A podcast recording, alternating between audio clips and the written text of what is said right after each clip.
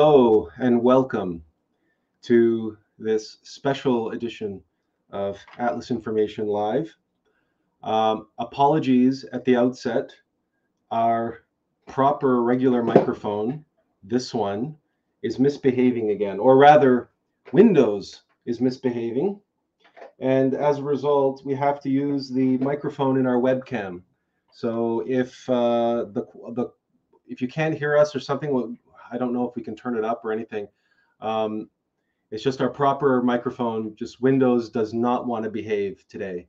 Uh, we even took extra time to see if uh, because we we often have this problem. It's last minute and and Windows just for whatever reason it doesn't recognize it. So um, in any case, so we're working with the microphone that we're working with. And um, if uh, by all means, if you can't hear me, please let me know. please let me know in the chat. All right, so I don't know why we keep having this specific technical difficulty, but so it's another test, another challenge. Uh, welcome, and uh, today, because of uh, the date and the fact that tomorrow is the 31st, we thought it would be appropriate to do a presentation on the esoteric nature of Halloween. Now, truth be told, this uh, holiday, if that's what you want to call it, uh, has very deep and profound uh, esoteric meaning. And just to be honest, we can't do it justice we truly can't. Uh, we simply don't have the breadth of knowledge required uh, and the uh, the years of study of uh, Kabbalah and the Bible and everything else to put all the different pieces together for you in a complete package. Not least because that would take well, who knows how long it would take four or five hours, possibly maybe longer than that. That said, we can give you, without covering everything, we can give you a condensed, sort of concentrated version, hopefully, the need to know information. However, we can also direct you to resources which will flesh out uh, the points which we are going to be sharing with you today. And the resources that we will share with you, the links that we will share with you, are uh, are from glorian.org. And we will be referring to at least one of them during the course of uh, today's presentation related to the esoteric ritual of the pumpkin gourd. There is a, a ritual of white magic that relates to the pumpkin. And we will go through that description from Igneous Rose, the book by uh, Samael Aun Weor. But all that's to come. Let's step back and take a look at what where does Halloween come from? What are its esoteric origins? Now,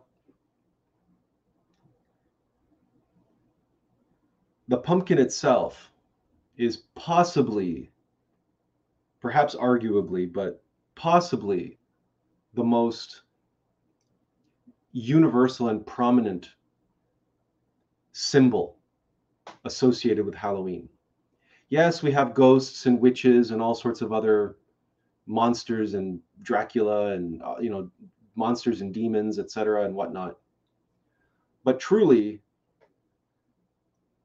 just as the Christmas tree is the dominant symbol of Christmas, it represents an illuminated tree of life, by the way, Christmas tree with all of its ornaments and its garlands.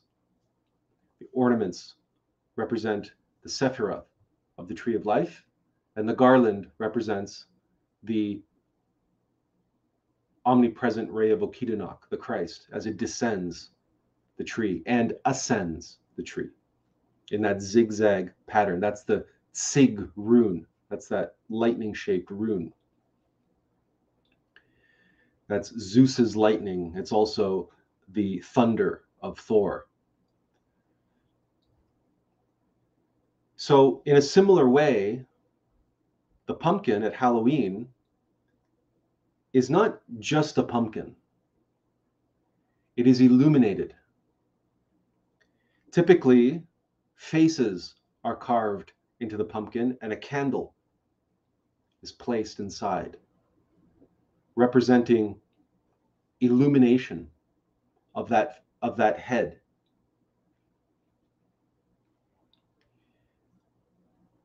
That illumination comes via the pineal gland, which is the only gland of the body associated with the innermost being, the pineal and the pituitary glands. That's the third eye, the eye of Horus. That illuminated head, that illuminated pumpkin, is the gourd from the book of Jonah. Now, esoterically, it turns out that the angel which governs the elementals of nature associated with the pumpkin gourd and all gourds for that matter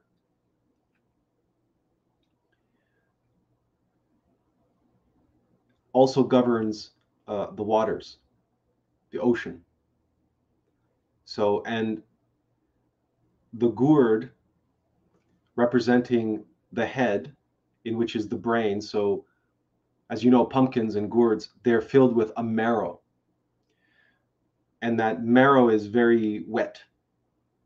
The pineal gland it, itself is associated with the sexual organs.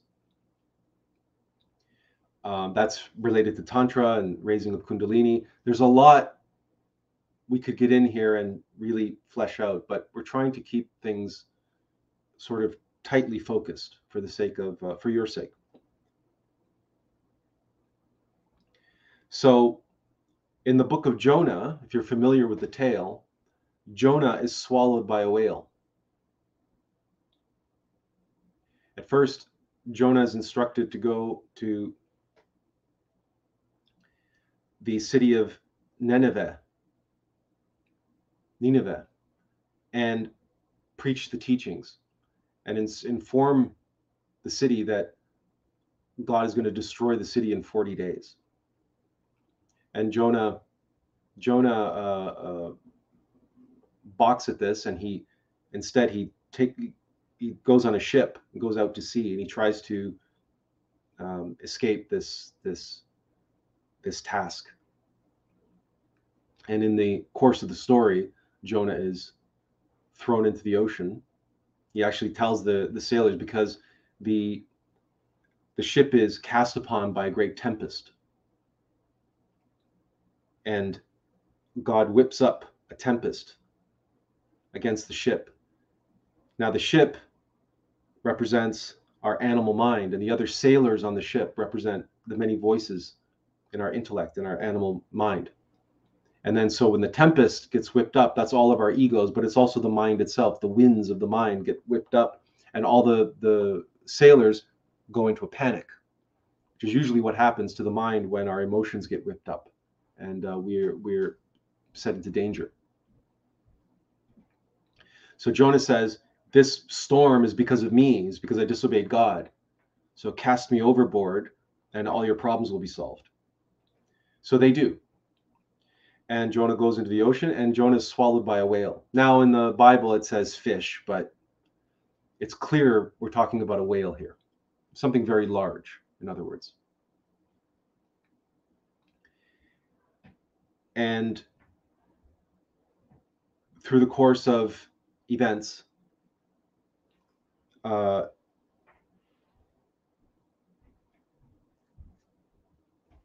Jonah is eventually vomited out. Jonah spends three days in the belly of the whale. And then he is ordered by God to vomit him out back onto the shore. This symbol, this story, this symbol, directly translates into the many themes and the many images and symbols of Halloween.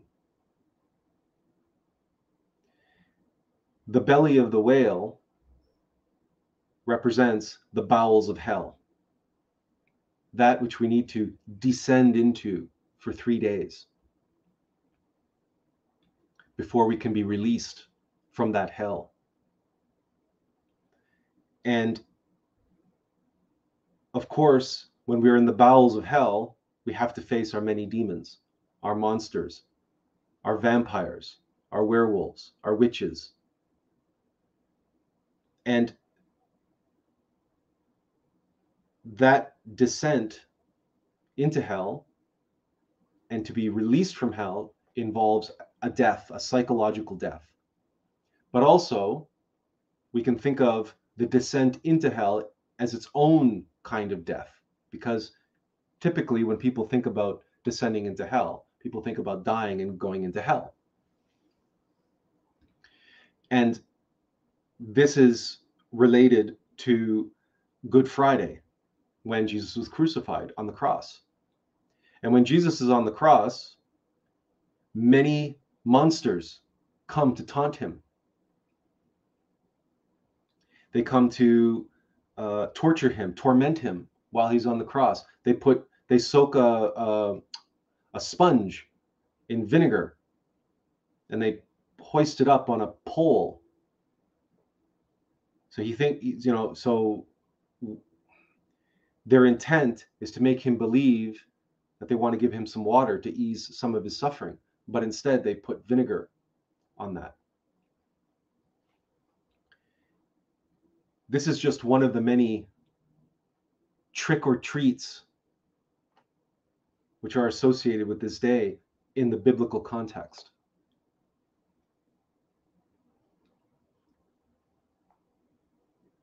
The name Halloween itself comes from All Hallows Eve. Hallows literally means saint or sainted one.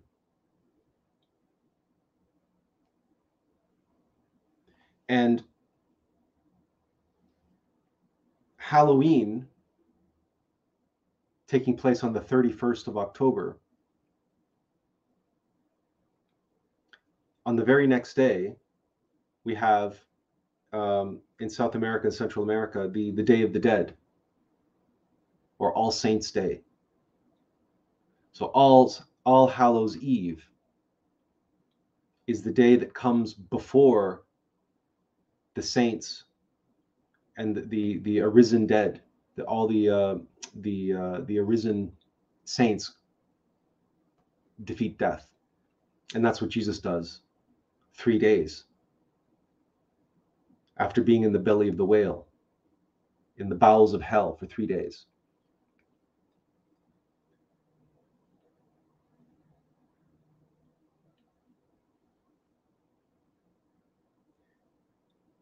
October 31st is precisely 40 days after the fall equinox in Sept- on September 21st. Now, 40 is a very important number in the Bible, as you probably know. There's the uh, Jesus praying for 40 days and 40 nights. There's the Israelites wandering the desert for 40 years. They, the number 40 is significant and comes up a lot. In the book of Jonah, the Lord says to Jonah, Go and uh, instruct the people of Nineveh that I will destroy their city in 40 days. So this 40 is Kabbalistic and it relates to uh, the balancing within us, which must take place. The balancing and the mastering of all four elements within the fifth element. So the total complete balancing of those four elements, that's where the four comes from. And uh, in all of the 10 Sephiroth of the tree of life, that's where you, that's where you get the 40 that's to enter into the Tao, to enter into the absolute, and to, to become a an ascended master. So the significance of this 40 always relates to resurrected masters, always relates to the path of the Bodhisattva, to those walking the direct path.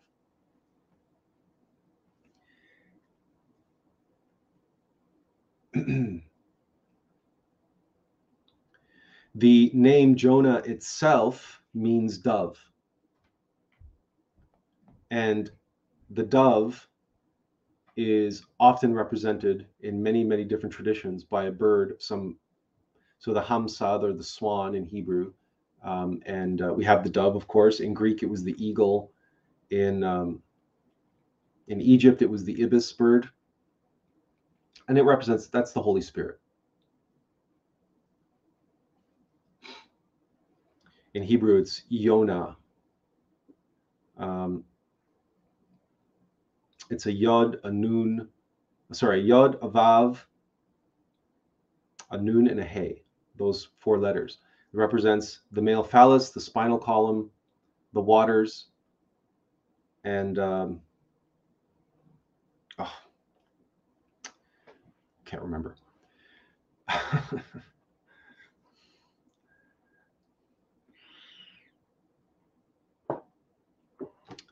Suffice it to say, us deciding to do this uh, this talk about Halloween last minute was very much stepping out of our comfort zone, stepping into areas where we do not feel comfortable with our knowledge because we have not spent the time studying the biblical stories and and all the rest of it. So, but the path is not about comfort and security. So we're just we thought we were we were taking on a risk and we're doing a fast that's going to end on November 1st. And everything that was was happening and just it just we were just going to go with it. So coming back to the story then um,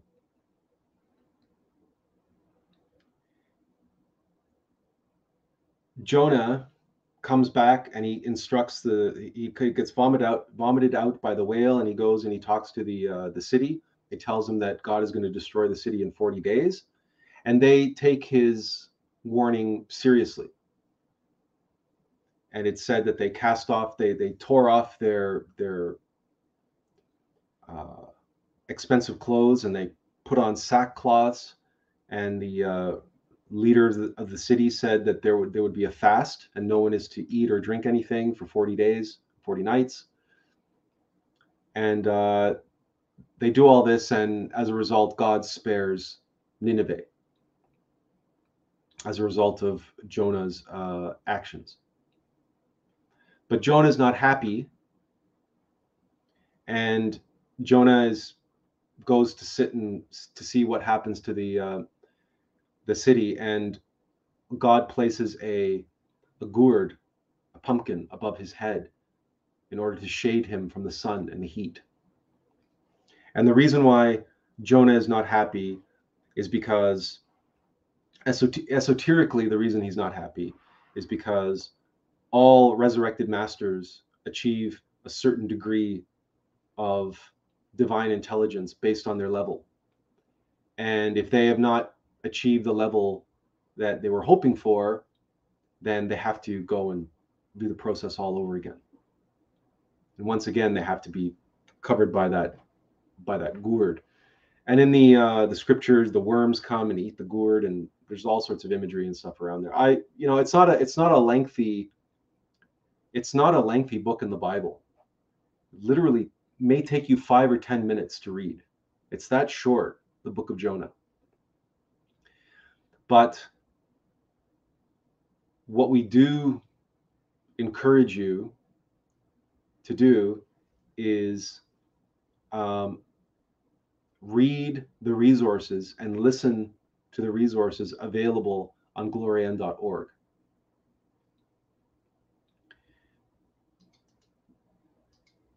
There is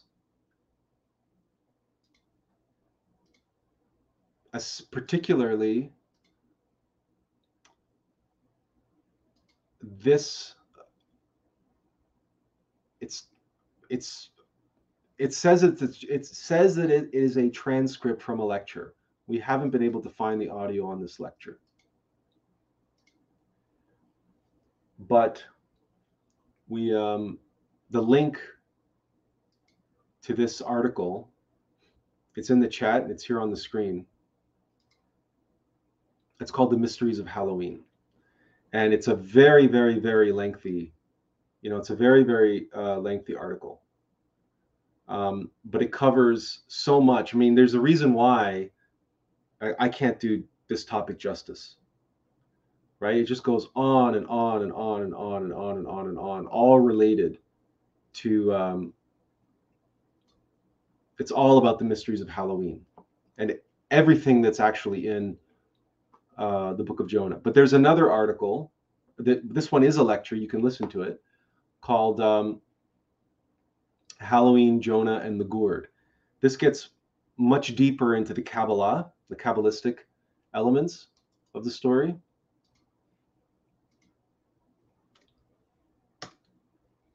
And uh, again, the uh, the links are in the chat, and uh, it's there on screen. and there's the uh, the wonderful a wonderful image of Jonah being vomited out by the whale.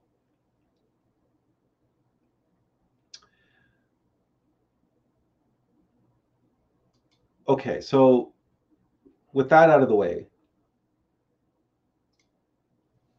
we can focus instead on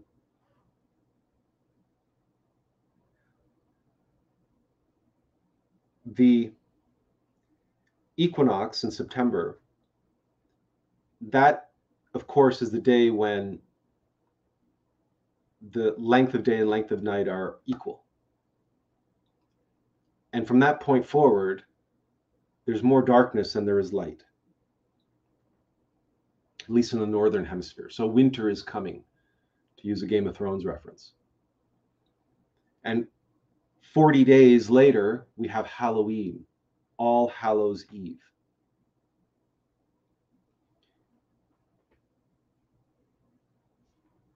The evening of the saints, the anointed, the risen ones. And the following day is the Day of the Dead.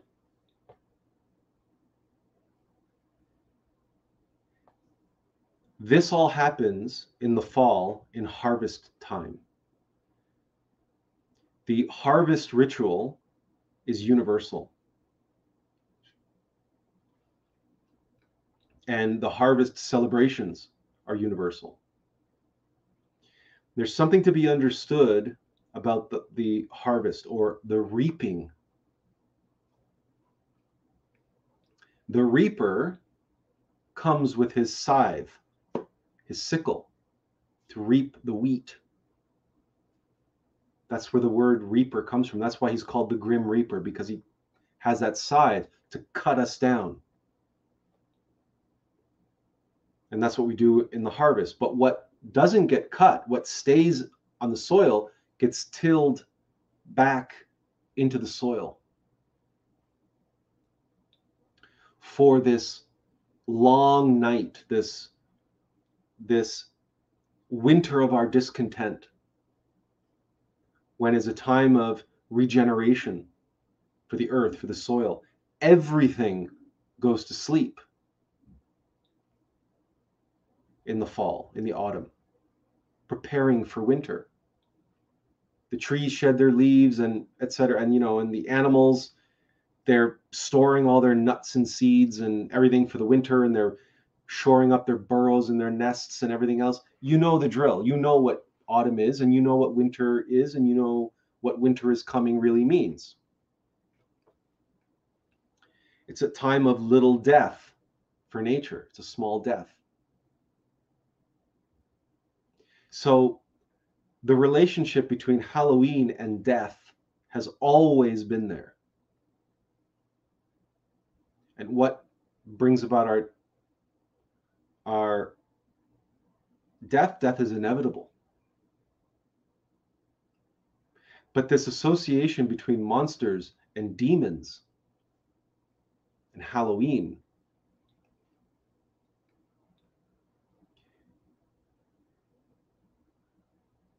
and the fact that that there is a death that's associated with Halloween that's dependent on those monsters and creatures, or whether we have them or don't have them. We have that expression in Jonah with the city of Nineveh, but we also have it in Babylon and we have it in the book of Exodus. In Exodus, Halloween the day before the great reckoning is that evening when the Jews, the Israelites, are instructed by God to spread blood over the archways of their door so that the death so that death might pass them by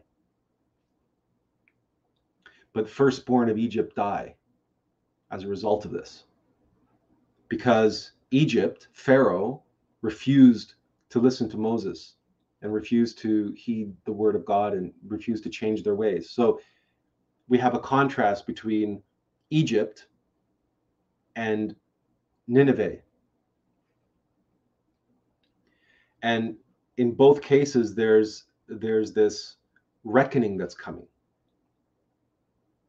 And that reckoning and that descent into hell and the pumpkin gourd and it's all related, it's all connected through autumn, through the fall, and through the 40 days from the equinox to the 31st.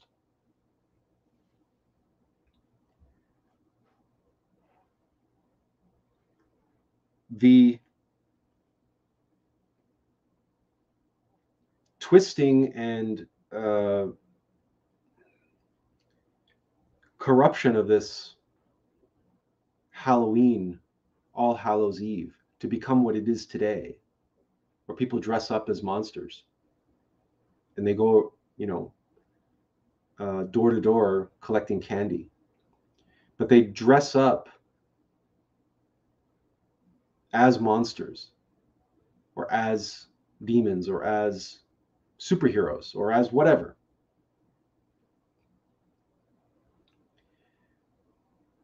This is a obviously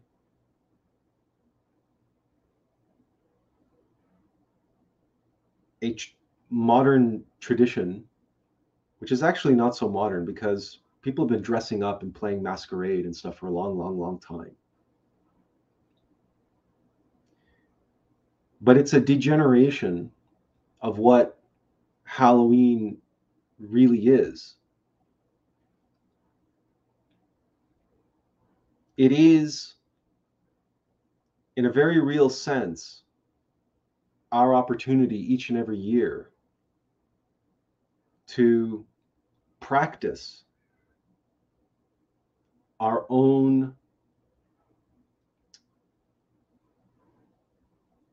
crucifixion and descent into hell.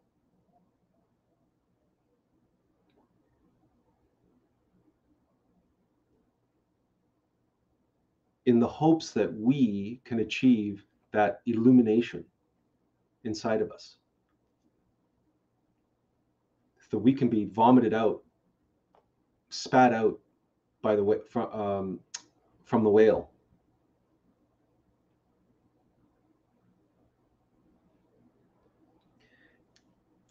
It's actually uh, no coincidence that in the fairy tale Pinocchio, you have a wooden little boy.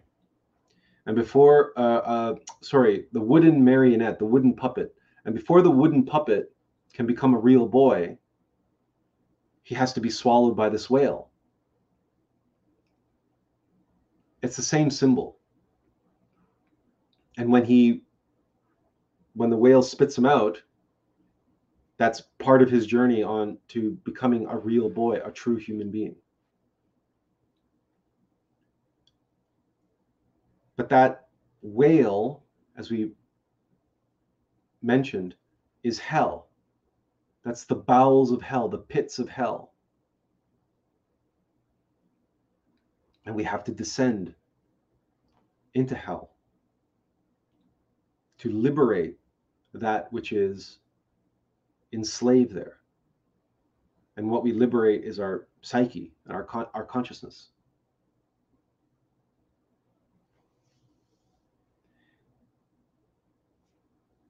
The only element of the modern expression of Halloween which relates to this in any capacity is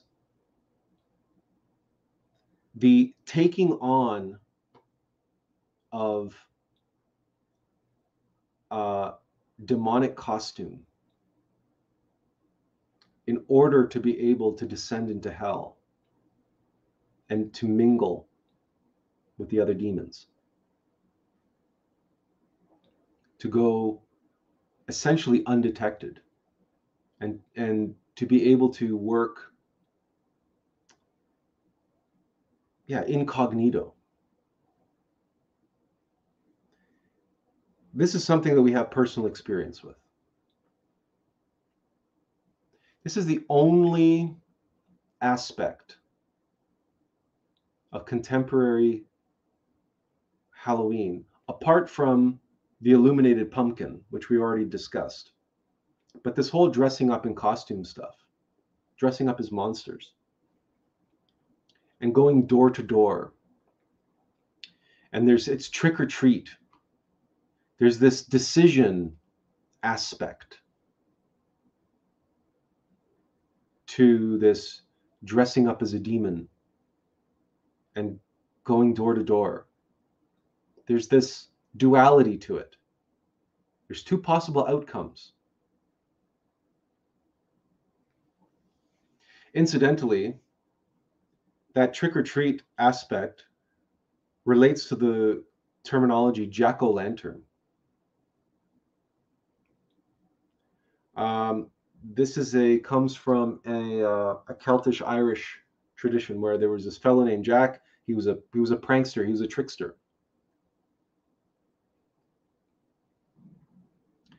And um, oh, yeah, so let me I'll finish the story and then I'll share the link to join in Azazel. Um, maybe I'll just do that now.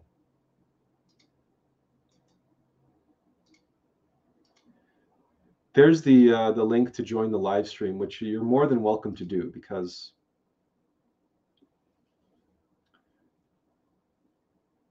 yeah, please please join and uh, and you know make contributions as you see fit. Or there's the uh, yeah, it doesn't matter. There's the same link. Um, so this guy Jack, he was a trickster, he was a prankster, and he was so good at what he did that he was even able to trick the devil. And he trapped the devil inside a tree by planting a bunch of crosses around the tree. And the devil was trapped in the tree. And the Jack said to the devil, Well, I'll let you go, but on one condition. And the devil says, Okay, what's that? He says, uh, You can't take my soul. And the de- devil said, Yeah, it seems like a fair trade. So Jack let the devil out of the tree. And when Jack finally died and he went to the pearly gates to enter heaven, he was denied entrance to heaven because he had so many defects and vices. He was such a, you know, he's a trickster, he was a prankster. So then he had to go down into hell. And the devil said, Well, I'm not taking your soul because we had a deal. So Jack was, uh, he was cursed to walk the earth forever between heaven and hell, just in limbo, for lack of a better word. But the devil, in his uh, kindness and his fairness, I guess, uh, said, Well, don't wander in the dark. And he took one of the burning embers of hell and put it in a gourd and gave that to Jack. And he became Jack of the Lantern, Jack O' Lantern, who wanders the world between heaven and hell. A phantom, a spirit, a ghost, who's neither ascending nor descending, just wandering. But he has his Jack O' Lantern. He's Jack of the Lantern. That's where supposedly the origins of Jack O' Lantern comes from.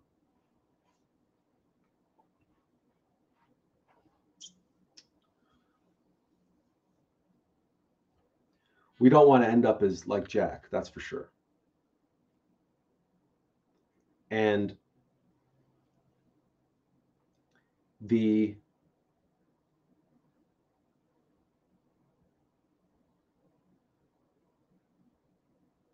Bodhisattva descends into hell to save others. But we have to descend into hell to save ourselves. And we have to recognize when we look in the mirror that we are a monster, as we are.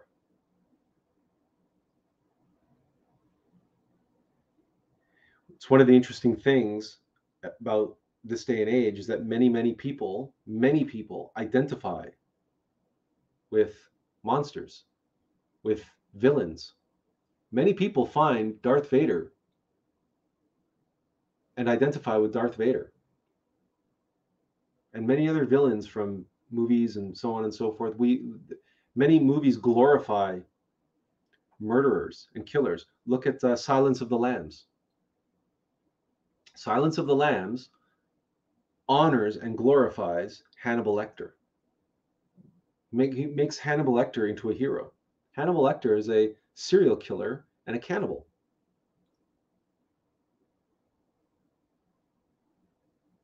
we have to ask ourselves why? Why are we dressing up as monsters? Unless there's something about about being a monster that appeals to us. And what is it about being a monster that appeals to us?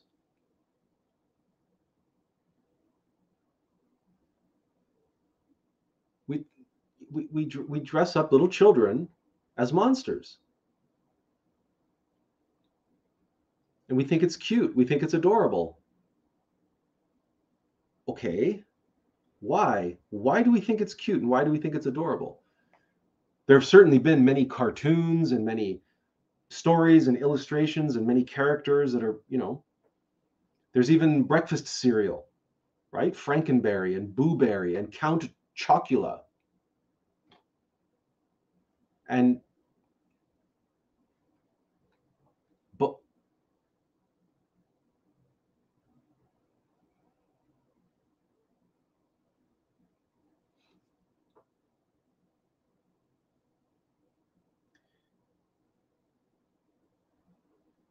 unless of course it relates to the fact that Halloween is all about entering the belly of the beast. To enter the belly of the beast, you have to be a demon. You have to be a monster.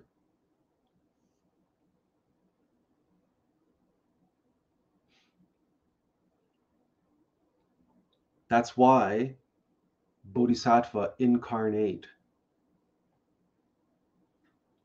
They are flawed They are they are just like you and I. They have demons to overcome. They are fallen. It's the only way. It's or uh, the, uh, a bodhisattva that has not achieved the degree of of that they hope to achieve returns, and they have to start from ground zero, from nothing, as if they've had no development in the past. So they they fall. The intentional fall. What does that afford them? It affords them the opportunity to become a demon again.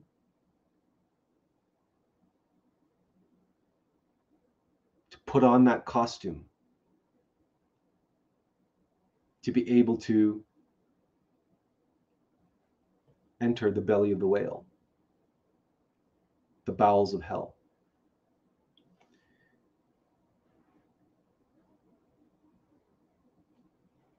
Now, clearly, whale and is associated with the waters, and those waters are the waters of sexuality, the waters of Yesod, the ninth sphere on the tree of life, the foundation. And it is the foundation not only of Malkut, but it's also the foundation of our own Klipot. It's the foundation of our hell.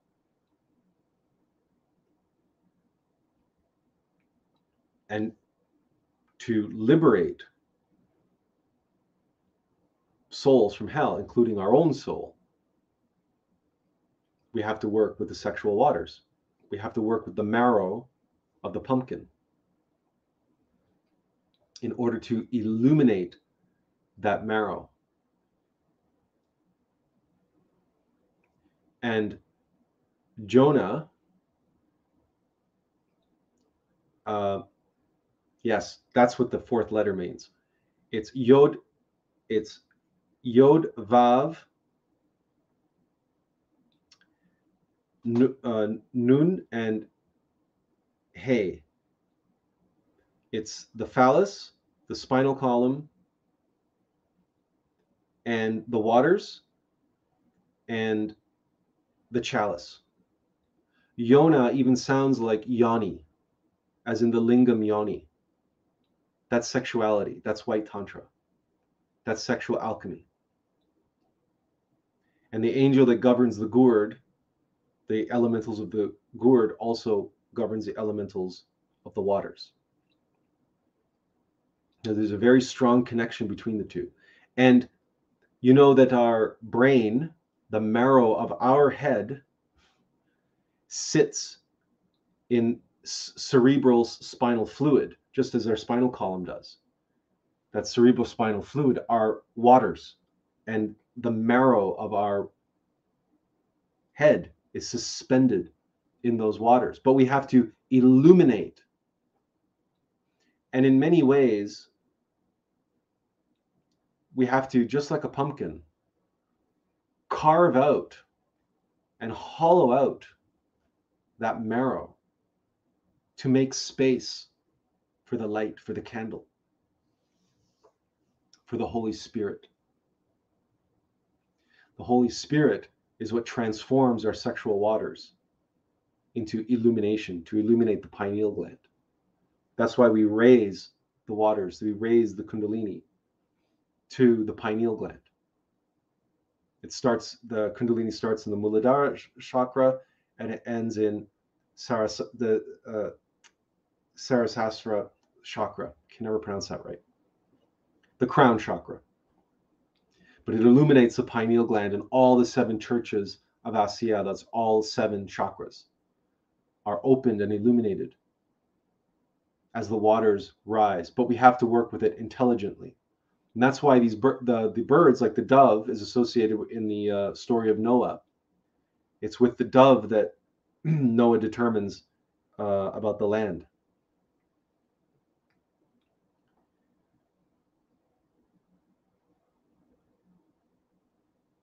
So all of us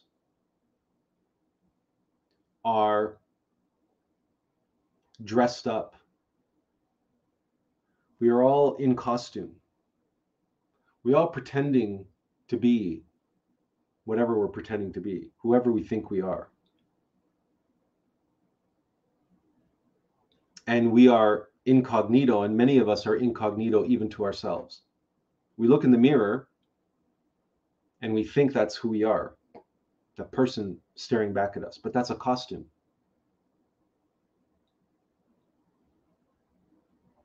We are identified with that costume. And that costume is a monster. And it's not easy to hear. Nobody wants to hear that they're a demon. But if you're filled with fear and lust and greed and gluttony and anger and laziness, what else can you call yourself? It's very easy to say, oh, but, th- but those demons are out there somewhere. But if that's true, why do you not know who you are?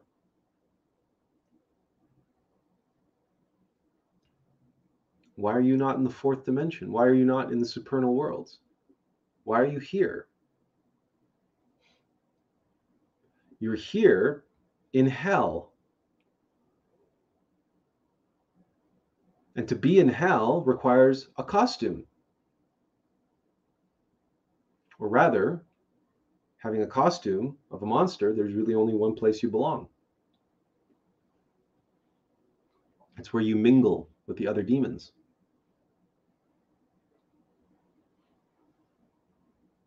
That's your opportunity to shed your costume. But that's that trick or treat. So the town of the city of uh, Nineveh, they shed their clothes and they put on sackcloths and they go on a fast. But Egypt doesn't. And they suffer the second death because of it. This is an important aspect to the book of Jonah. You see, there's two ways this can go, right? Trick or treat. Death is inevitable. The death of the ego is inevitable. Once you're swallowed up by hell, and you are in hell, we are all in hell. Okay, so we're all in the belly of the beast. Once you're swallowed up by the whale, there's only two directions you can go.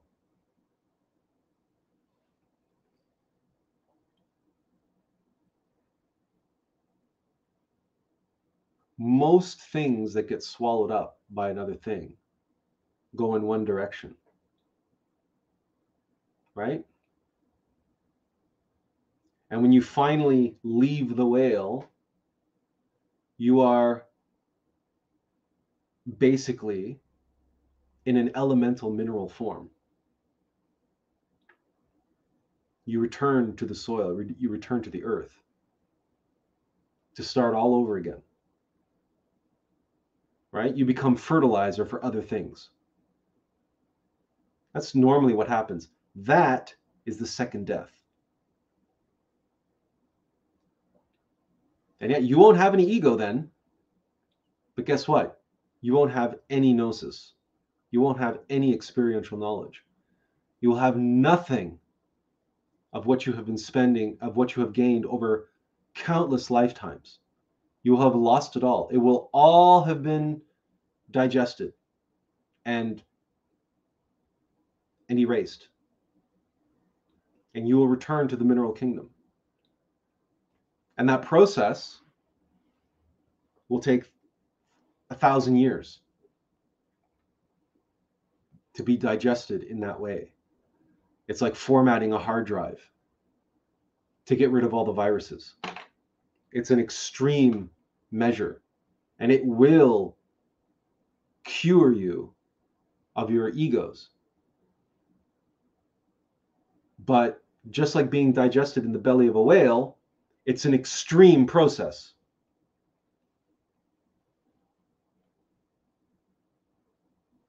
It doesn't destroy you, your monad.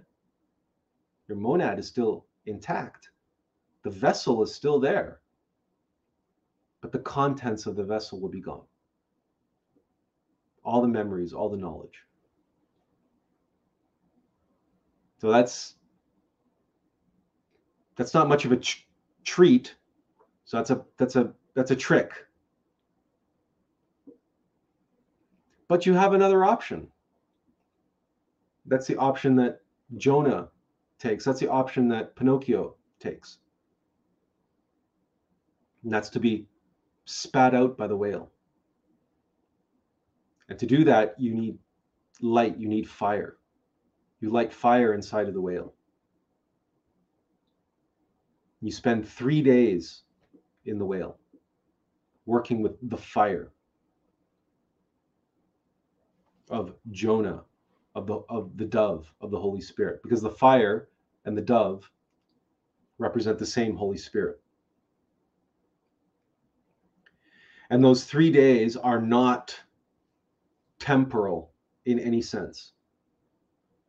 The three days uh, are related to the three mountains the mountains of initiation, the mountains of resurrection, the mountains of ascension, of birth, death, and sacrifice. The three factors of evolution and revolution of the consciousness. So, the first mountain of initiation, that's birth, being birthed into, for example, the teachings birthed into the path, setting out on the path.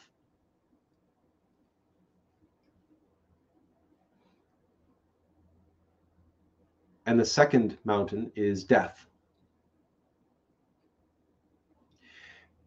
The relationship between the days and mountains,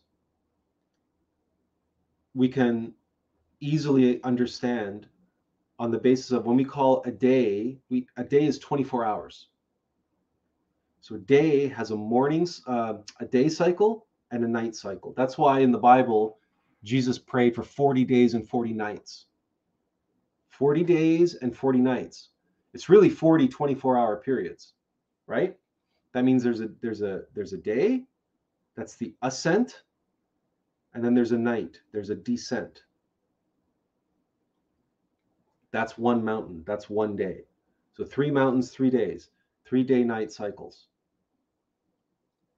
So you have, for example, in the story of Jesus' crucifixion, he has to climb Calvary. Calvary. Calvary. He climbs Calvary and he's crucified on Calvary. He has to go up a mountain to die. And then he descends, right? but that descent is related to his resurrection.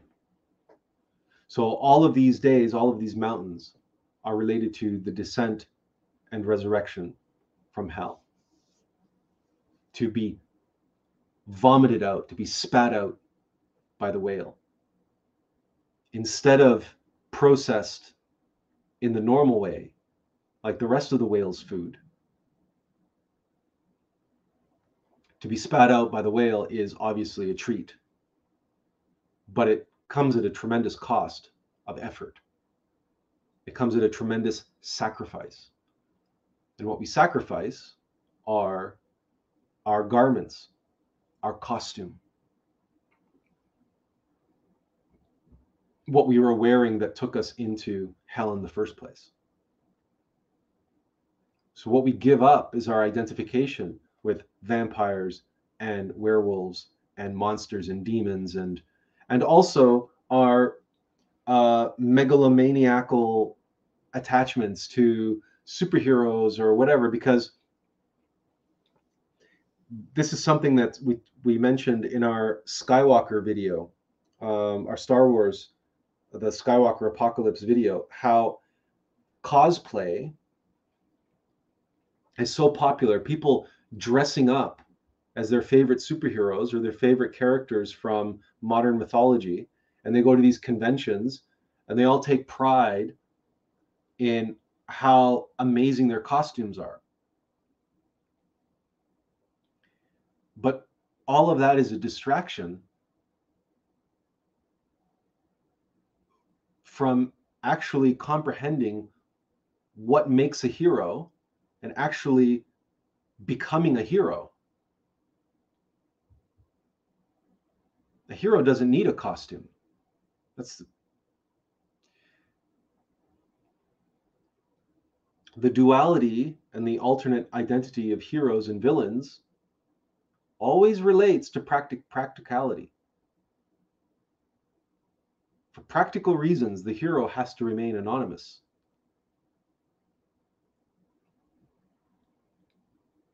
So that's why most heroes have alter egos. But the true hero is always the one inside, is always the hidden one. The outward face of the hero, or whatever costume he has to wear, in order to get by for practical reasons, is always a false self. Always. Just like any costume.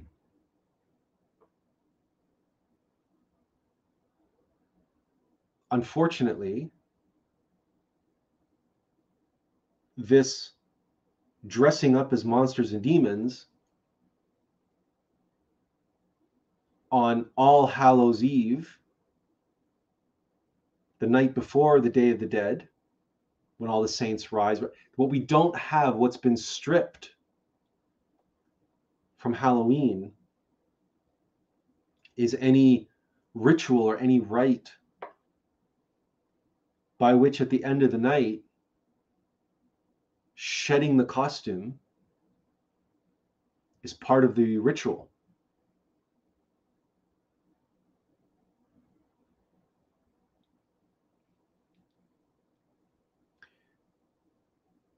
But to go down into hell and go knocking on doors and getting treats it's like we're opening up regions of our psyche. We're going down into our subconscious as a demon. And we're knocking on those doors as a demon. We have that knowledge, that comprehension.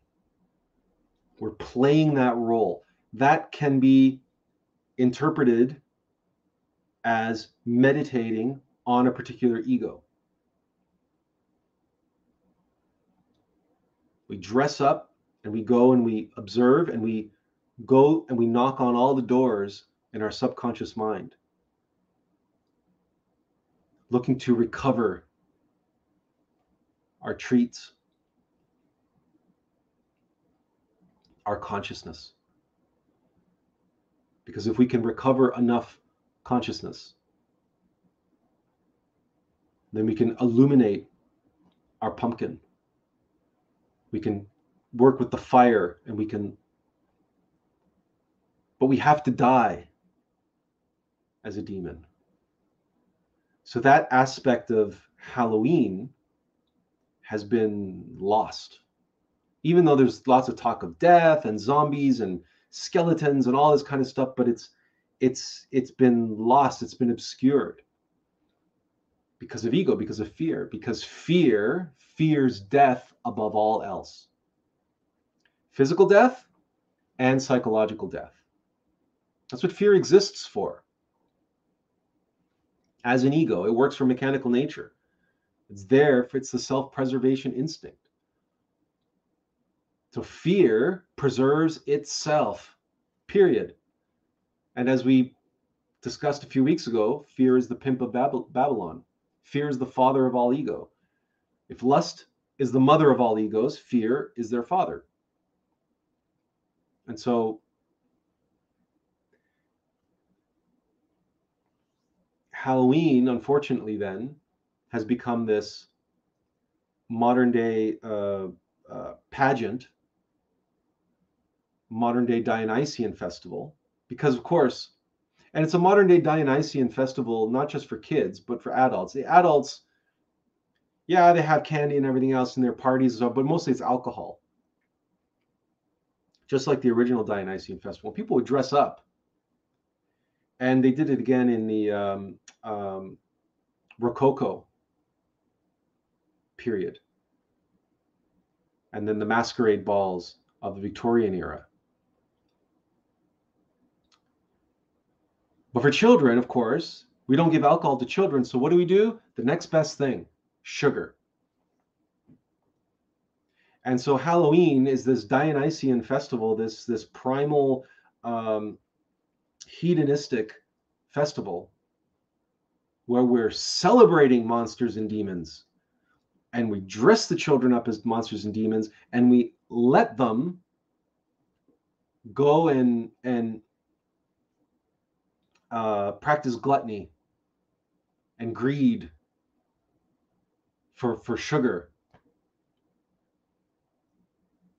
And the adults get dressed up and they go to their parties and they get drunk and they you know have whatever additional hedonistic uh, desires. And because many many halloween costumes especially those worn by women can only be described as well they would describe them as sexy but they can only really be described as slutty. Revealing and it's just an opportunity for women to um, to uh, fulfill their their fantasies of being uh, dark mistresses and seduct, seductive uh, monsters and so on and so forth. Uh, and they have that that desire to to play out that fantasy and so halloween affords them that modern halloween that is so it really is uh,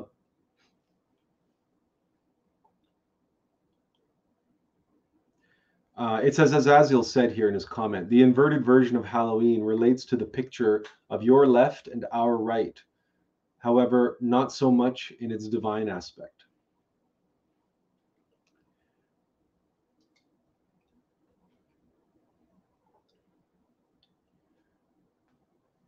So, well, what do we do then? Well, if people if kids come to your door do you hand out candy or whatever? That's up to you. Because like it or not we have to be practical. And in this day and age people celebrate halloween as a wonderful activity for the kids. But what about ourselves what what do we do what can we do is there a rite is there a ritual related to the esoteric spiritual Halloween that we can practice.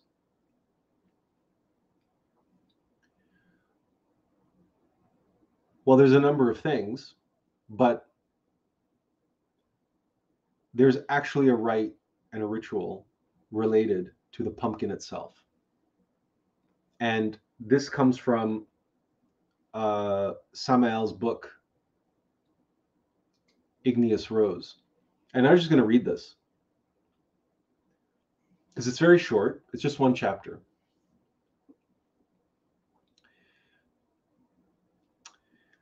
Let us now enter the temple, O Arhat, in order to officiate with the pumpkin gourd. Now, Arhat relates to the fourth the fourth degree of divine intellect, of divine mind. So when that, uh, because of what we were discussing earlier about the pumpkin relating to the head and relating to the mind and the illuminated mind, that's why this chapter, Master Samael addresses to Arhat, that degree, the fourth degree of divine mind. Um, before we continue here, Benjamin says, the costume thing is related to a deception of entertainment. Their savior is a superhero. Again, there's nothing wrong with superheroes. Superheroes are our modern mythology. We don't agree with some opinions of Gnostics that that also, you know, we know and we've shared with you. That's one of the reasons why we're here is to unveil the fact that just because a humanity is degenerated um, doesn't mean that the logos doesn't work actively through the creation of that humanity as best as it can. And comic books are a unique art form because they're the only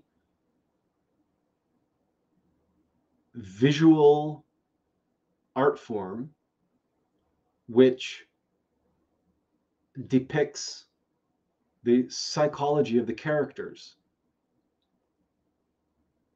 So, much like opera, in other words, believe it or not, the irony is the irony is that comic books are seen by many as something for children. Although now those children have grown up and they're adult collectors and they hoard and collect comic books, unfortunately. But there's something about comic books and comic books are the domain of the superhero. That's where superheroes have lived for decades in comic books. And what you see, the reason why we have difficulty with, you know, Halloween and going through all of its traditional esoteric foundations from the past is that that's not what we're here to do. We've said many, many, many times we're not here to do the work of Glorian. Glorian is here to do the work of Glorian. That's what they're doing. That's what the instructors there are doing. That's what Master Samael did. Master Samael, is the Buddha Maitreya, synthesized, you know, thousands of years of spiritual tradition from from around the world. We can't possibly do that work again, nor should we want to. That's why we shared with you the links. If you want to go and read all the biblical and Kabbalistic, et cetera, et cetera, et cetera. But what did Samael not do? And what do the people at Glorian not do? Samael couldn't unveil things that hadn't been created yet, like Star Wars, like Game of Thrones. Someone has to reveal, unveil modern mythology the mythology that was created now. And as much as it can be judged by whoever wants to judge it as a degeneration, the fact of the matter is, God works with the clay that's on the wheel. And there is a reason why people who collect comic books, for them, their superheroes are sacred and the, the the artifacts themselves the artifacts themselves are sacred have you seen how people preserve their comic book collection?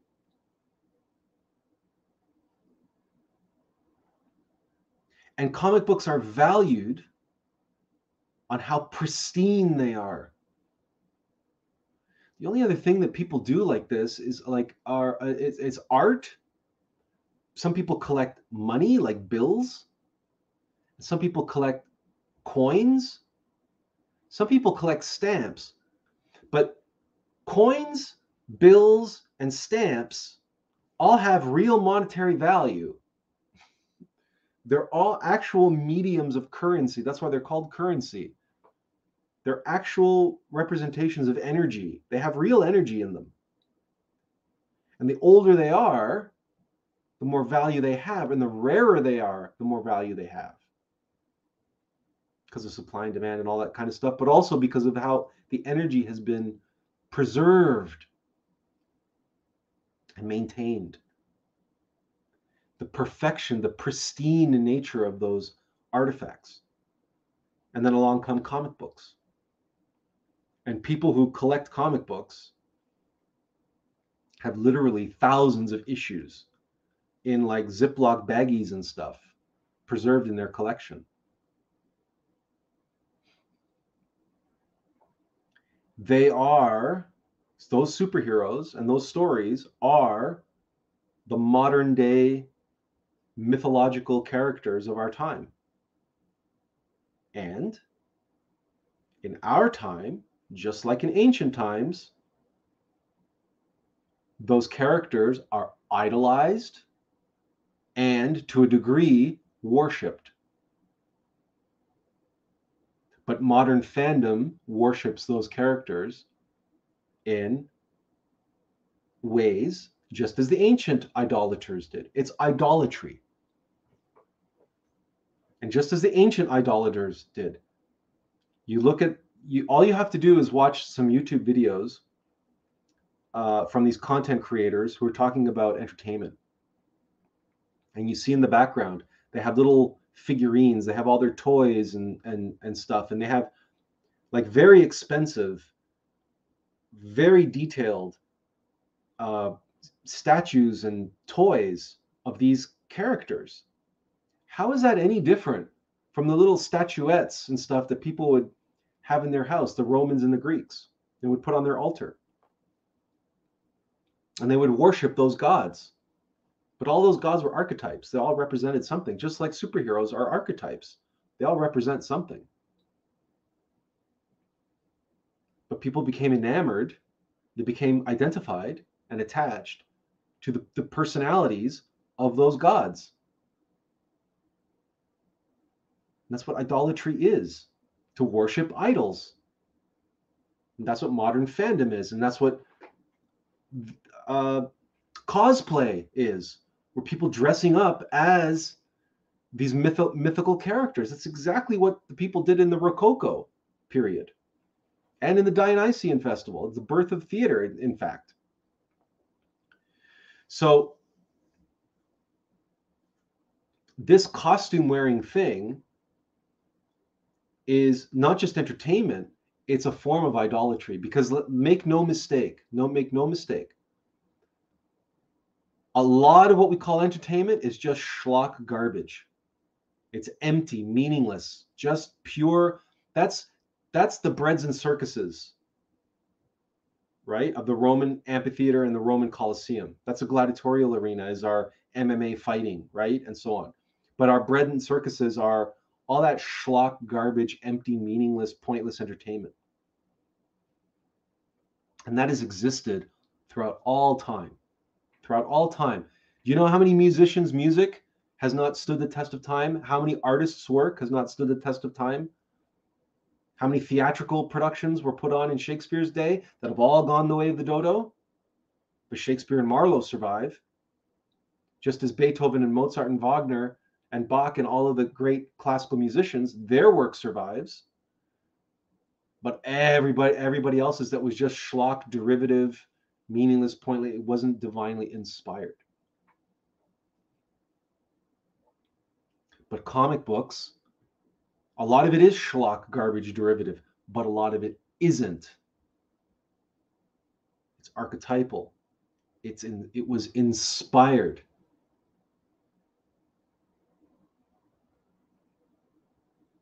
Unfortunately, it's interpreted as entertainment and the love, the passion, the deep down intuitive knowing that it is mythology and that it is meaningful, that it was inspired, that it is a way for me to touch the divine, gets redirected by ego to the surface level.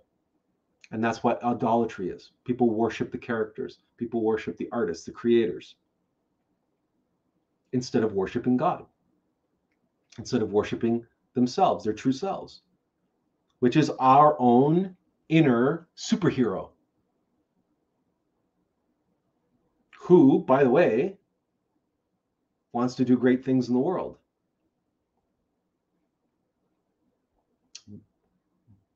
But a superhero can't do great things in the world as Clark Kent. Superman needs to be able to be Superman. That means Clark Kent has to get out of the way of Superman. The rest of the time, Clark Kent can go to work and do his job and do his thing. But secretly, he's Superman. in the same way that Bruce Wayne is secretly Batman. But Bruce Wayne goes into the background when Batman comes out.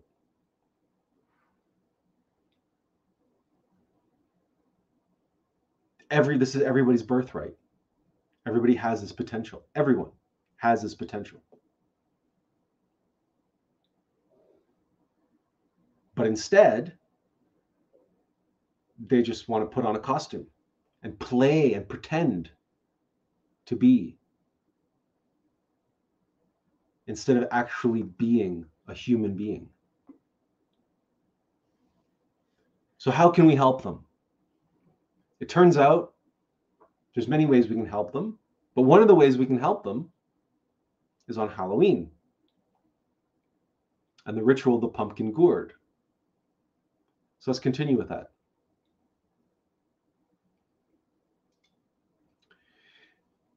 So let us now enter the temple, O Arhat, in order to officiate with the pumpkin gourd. Revest yourself with your white mantle and tunic, and approach the altar, O Arhat. We can work with the multitudes with the powers of the elemental of the pumpkin gourd. The elemental of the pumpkin gourd has terrific power over the multitudes.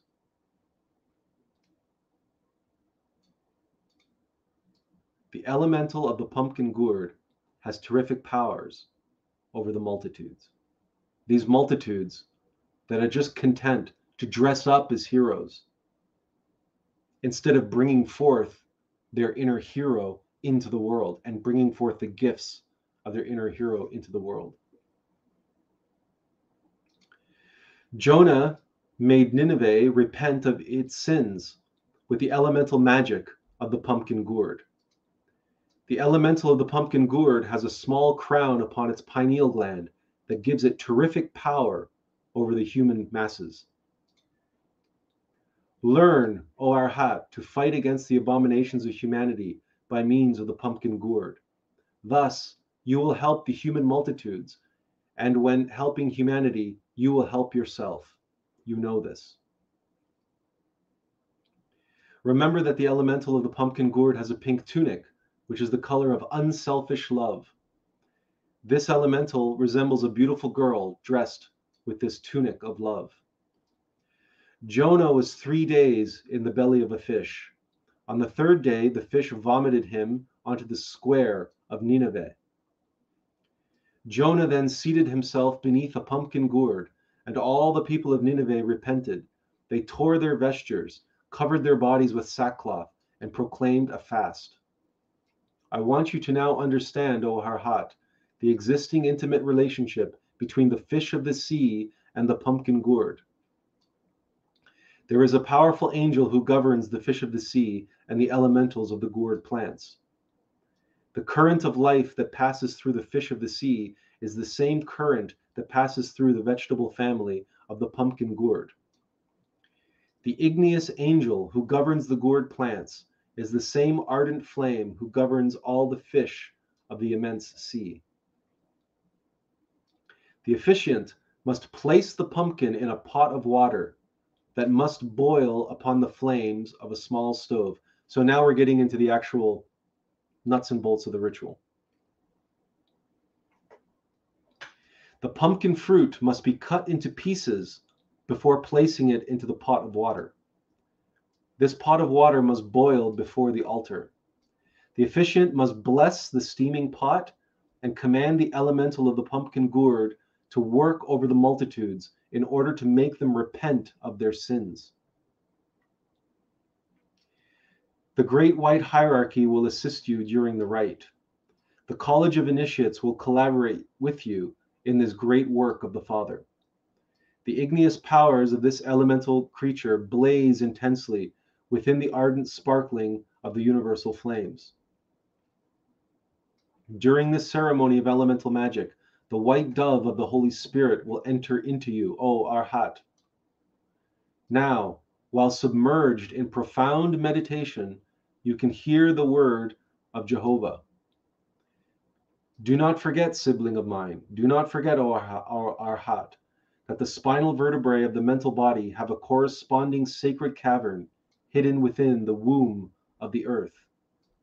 As long as your igneous serpent is rising through the incandescent medulla of your mental body, you are penetrating into each one of the caverns that correspond to each vertebrae. These caverns, illuminated by the fire of your candlestick, burn with splendor. The caverns in which your blazing torch does not yet burn are filled with darkness and smoke. Only you, O Arhat, can dispel this darkness with the sacred fire of your candlestick. The burning of fire of cosmic nature sparkles in each one of the 33 caverns of the Arhat. The sacred mysteries of the fire are cultivated in each one of the 33 caverns of the Arhat. The light of the fire convert the material mind into Christ mind, while the Arhat illuminates his caverns with the torch of his candlestick. After Jonah was vomited from the fish, he preached in Nineveh, and he sat beneath the pumpkin gourd. He did this in order to work with the powers of the mind that blaze within the sparks of the cosmic mind's glowing embers.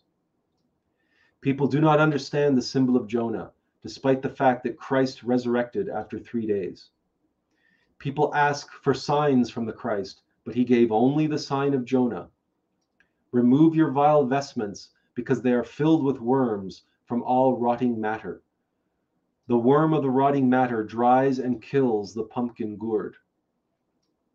Only the Arhat can officiate during the rite of the pumpkin gourd. The entire sacred college will go to the temple of the holy rite dressed with white tunics. Only the few helpers will use light blue tunics and cloaks during the rite. Where'd it go? During certain moments, the lights are extinguished and the temple remains in darkness. Now you will understand that the pumpkin plant belongs to the mental plane. Now you will understand all the symbolism of Jonah, the prophet, seated beneath the pumpkin gourd. The moments during the rite in which the lights are extinguished symbolize the passing from the darkness into the light. We must throw out of ourselves all animal natured vile deeds. The mantra of the elemental of the pumpkin gourd is Ka, an Asian gong must be resounded during this rite. If you don't have a gong, you can use a gong sound, or you can use a uh, a Tibetan bowl. You can strike a, a Tibetan singing bowl or healing bowl if you don't have a gong. As it will have the same effect.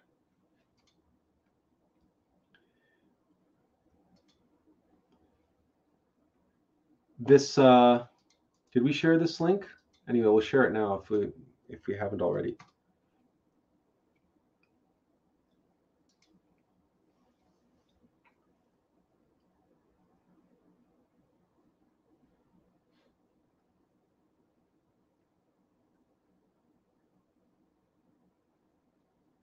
There is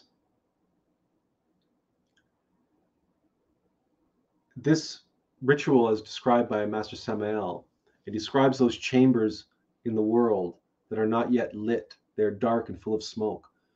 Those chambers exist inside of us because we are microcosms of the world. So our connection to the whole world is through those chambers in macrocosm. But if our cham- chambers are dark and they're cloudy with smoke, with mist, just like a, a Halloween night, we have to illuminate that right, with our candlestick. We have to go knocking on each one of those chambers, and we have to bring our light to those chambers. And as we do that with this rite and ritual of the pumpkin gourd, we have power to help illuminate the multitudes and cause them to go and go knocking on the doors of the chambers in their own mind this is a very deep but powerful connection. And again, all of this relates directly to the modern day practice of going and knocking on doors and people putting pumpkins and candles inside of pumpkins and putting them in windows or outside to show that this house is illuminated. You can come here and get candy. You can come and knock on this door. This chamber is illuminated. But you see how it's all been inverted and commercialized and made to mean nothing and made to given made to be an excuse for to, to dress children up as demons and for adults to dress up as monsters or to, to dress up as superheroes instead of becoming superheroes. It's it's like all sacred rites and rituals. It's degenerated, it's twisted, and it's corrupted, and it's commercialized. It's just superficial and it's empty of its real esoteric meaning, of its real divine sacred potential to illuminate our pumpkin, to remind us to work with our waters and the fires of the Holy Spirit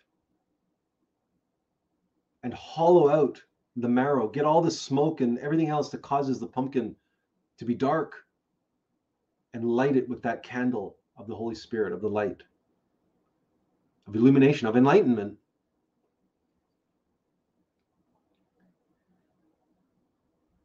In the graphic behind behind us, you, this was the graphic for the uh, for the live stream both of these images were are carved in pumpkins and there's something uh, powerful about that fact there's something proper and correct about these sacred images being carved in a pumpkin and illuminated from within there's just something correct about it. It feels right. And it feels much better, more powerful than any any you know jack-o'-lantern. That's lost, wandering in limbo between lost between heaven and hell.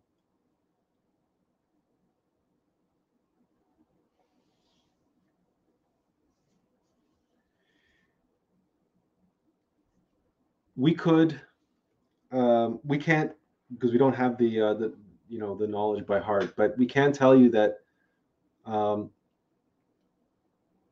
Halloween has its related uh, origins or festivals or you know related to the harvest and related to the equinox and related to everything that we've mentioned in uh, Nordic, Celtic,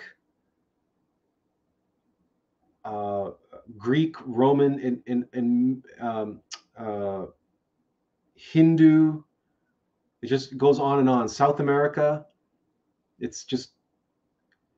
And if you want to know more details about all that, uh, we recommend the Mysteries of Halloween article that we mentioned at the beginning. The link is in the uh, in the chat. Uh, this is a long article, but this this covers so many different aspects of um, of Halloween, and it, it's very, very, very thorough and and um, uh, comprehensive. So this is for further reading, for further investigation on your part into the esoteric origins and esoteric significance of Halloween.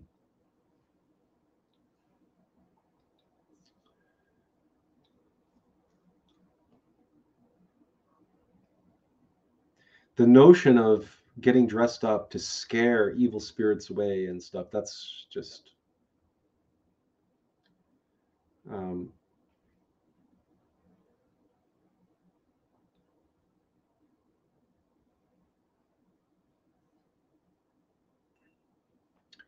do they do they actually? Maybe they do. Fear fears. So fear is afraid. So it will cower it will run and hide. But as for other other uh, egos i'm it's uh it's tough to say. This whole idea that you know people dress up at halloween to scare the the uh the monsters away. I think that's just a clever trick of ego.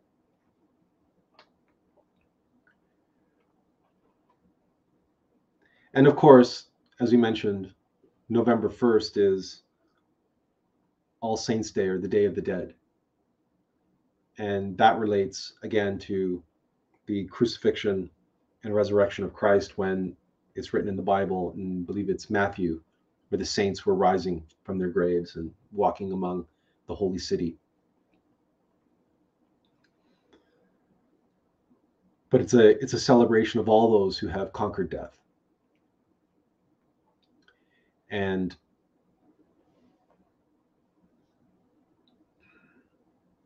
it makes absolutely no sense to celebrate uh, demons and monsters on the day before All Saints' Day, when to become a saint, to conquer death, one must descend into hell and defeat the demons. That's what the crucifixion is about.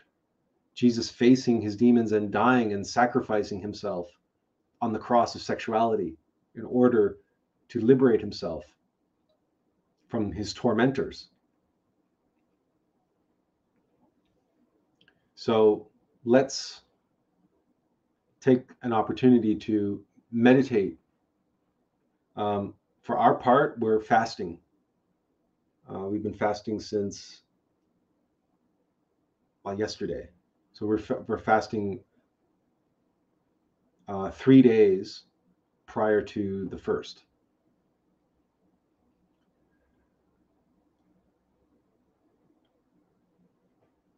This is an opportunity for us to look at ourselves, use meditation, go into meditation and dive, go into the belly of the whale, go into the bowels of hell of your own subconscious mind.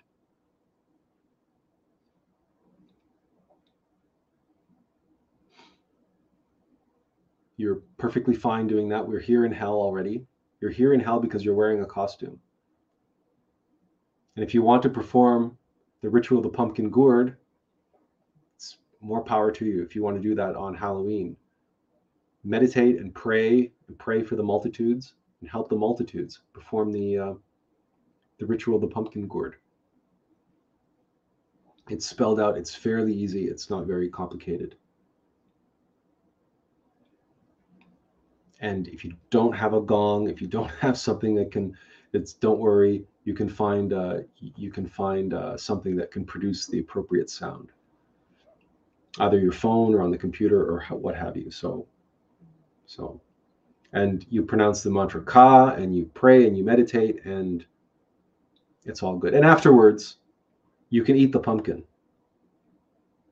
There's you know it's it's um Azazel says that scaring away ritual relates to the sexual, which can either attract or repel demons, or even angels for that matter. So it is also degenerated. Okay. Uh, and he just corrected his spelling. A sexual fire. So, okay, so the scaring away of ritual relates to the sexual fire, which can either attract or repel demons, or even angels for that matter. So it is also degenerated. Um, we don't have much else to say, honestly, because, like we said, we can't do justice to this topic, really, not from a archaic, traditional, biblical, kabbalistic, right? We're we on those levels. I, I'm also just a student, and I'll never be able to do justice to that level of the teaching. But Master Samael and the instructors of Glorian have done justice to those levels of the teaching, and they're available in the articles that we shared with you. And you can go through them at your leisure. The important takeaways from all of this for us relates to the illumination of our pumpkin and the going into the uh, the belly of the beast, the belly of the whale, and working with the fire of the Holy Spirit with our sexual waters. To the point where and we take our costume off.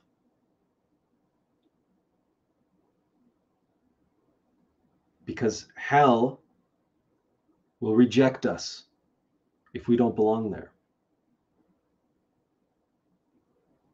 But if we keep wearing our costume and we keep identifying and, and, and remain attached to this to this costume we're wearing, this ego, this alter ego, and all the demons that are infecting it, then we're we're tricking ourselves. We're tricking ourselves. And we will end up in the second death.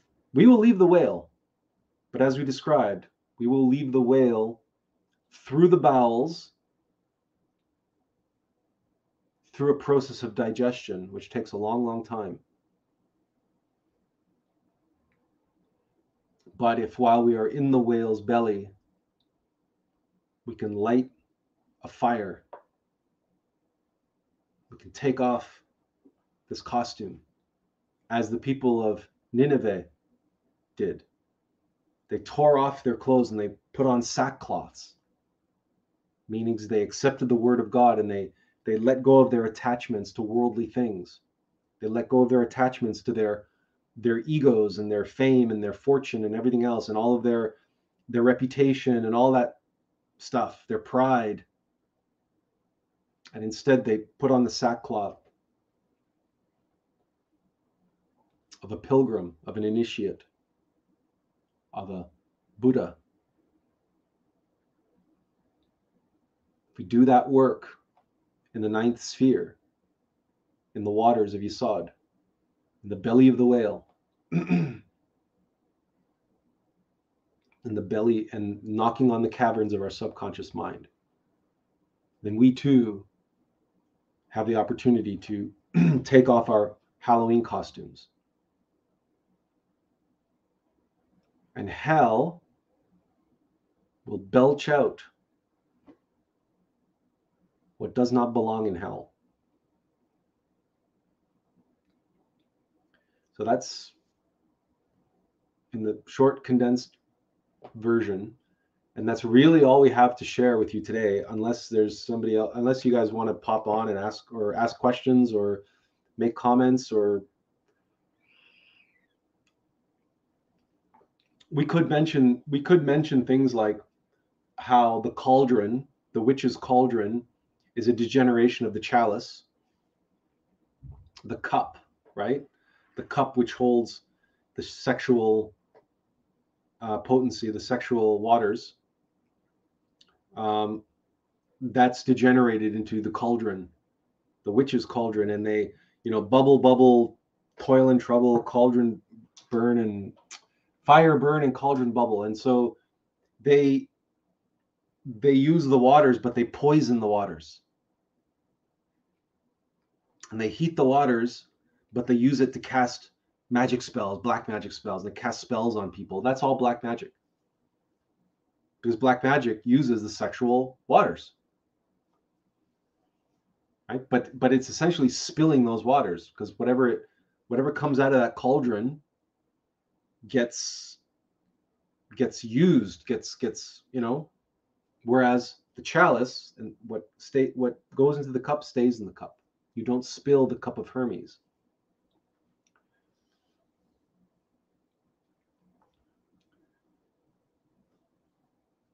we did a post recently. We did uh, a meme about uh, lycanthropy, lyca- lycanthropy.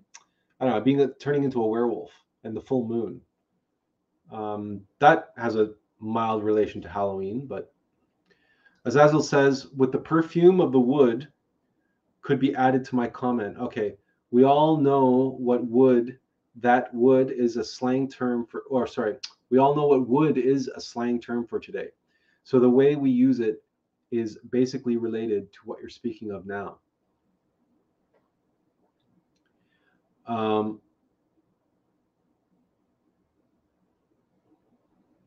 yeah, so that's look. The t- simple way to think about that is uh, a wood can be cracked and splintered, and splinters are nobody likes getting splinters. the other way to understand that symbol of the uh, the phallus, the wood, is comprehend that it's the sword. And a sword has two edges, a double-edged sword. That's what that symbol. We all know that sexual potency, that energy, can flow up or it can flow down. It can up and in, up and atom, or down and out.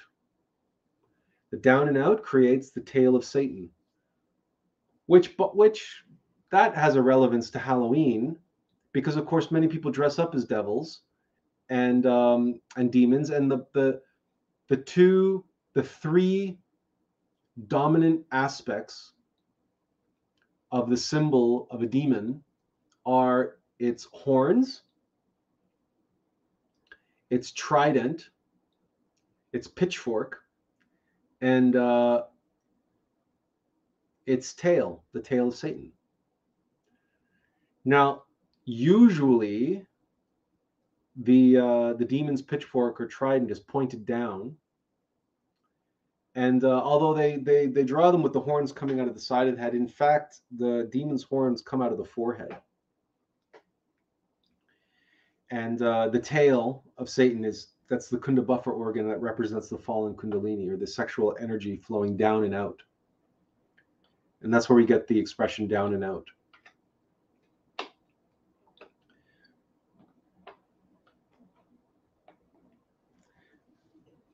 But apart from that, we've talked about, you know, trick or treating, knocking on doors, playing dress up, all that stuff. The rest, as we said, the articles we shared with you, we can't get into all the kabbalistic details and everything else because we can't do it justice number one and uh, and number two it would take way too long. So you'll have to go through that material at your own convenience at your own time. But do go through it because honestly halloween esoterically speaking is at least as important as any other it's at least as important as Easter and Christmas.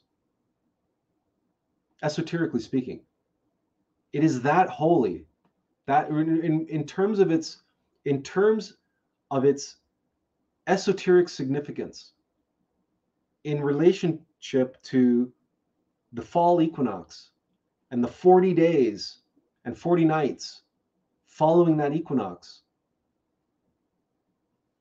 it is a, a an opportunity to contemplate, to meditate, and to celebrate the coming of winter, the winter of our discontent. And that winter is an opportunity to work on ourselves, to go into the belly of the whale. To so so read Jonah, read the book of Jonah meditate on it. It's a very short book. It'll take you five minutes to read it once, but don't just read it once.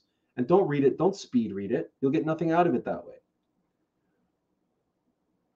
But if you want to get a lot out of it, read the articles that we shared with you. Listen to the lecture on Jonah that we shared the links with you. And then go read the story. A lot of the story is going to be covered in the lecture anyway.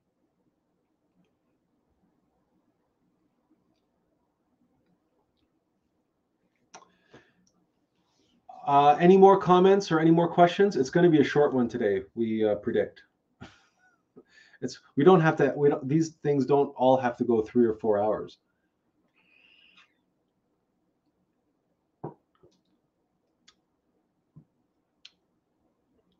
Is it worthwhile mentioning Halloween movies?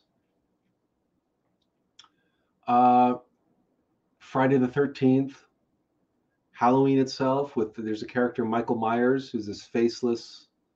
It's interesting that both Michael Myers and Jason from what arguably the two most popular horror film franchises are faceless. Jason wears the hockey mask and Mike Myers has this faceless blank whatever. It's supposed to make them more menacing more terrifying. And the reason why that is, is because our subconscious mind can project onto them whatever it wants. The trouble with Dracula or the werewolf or the, any other monster is that they have too much personality. They have too much, they're too distinct. But a faceless monster, a faceless demon, we can project our worst nightmares onto them. And that way they're, they're more scary to us. Um, I personally have never understood the horror genre. Um, I've never understood why people enjoy. Is it Azazel? Are you uh, commenting about Halloween in general? Or are you commenting about the the the horror film genre? Well, more simply, it can also be an inspiring time to face our fears. You must be talking about Halloween.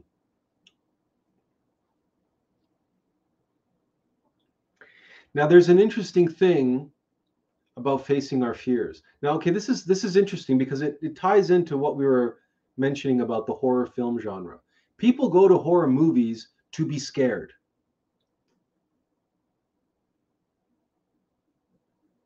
They they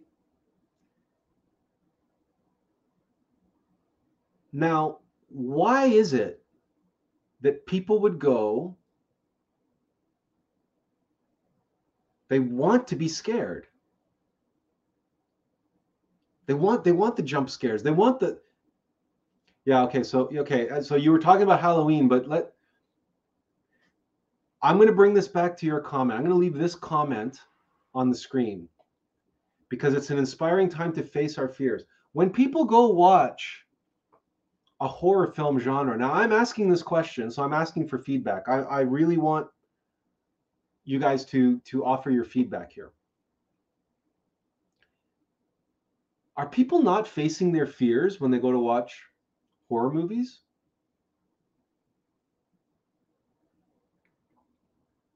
They're going to watch a scary movie. It's terrifying. But that's why they're going. They want to be terrorized. They want to be terrified.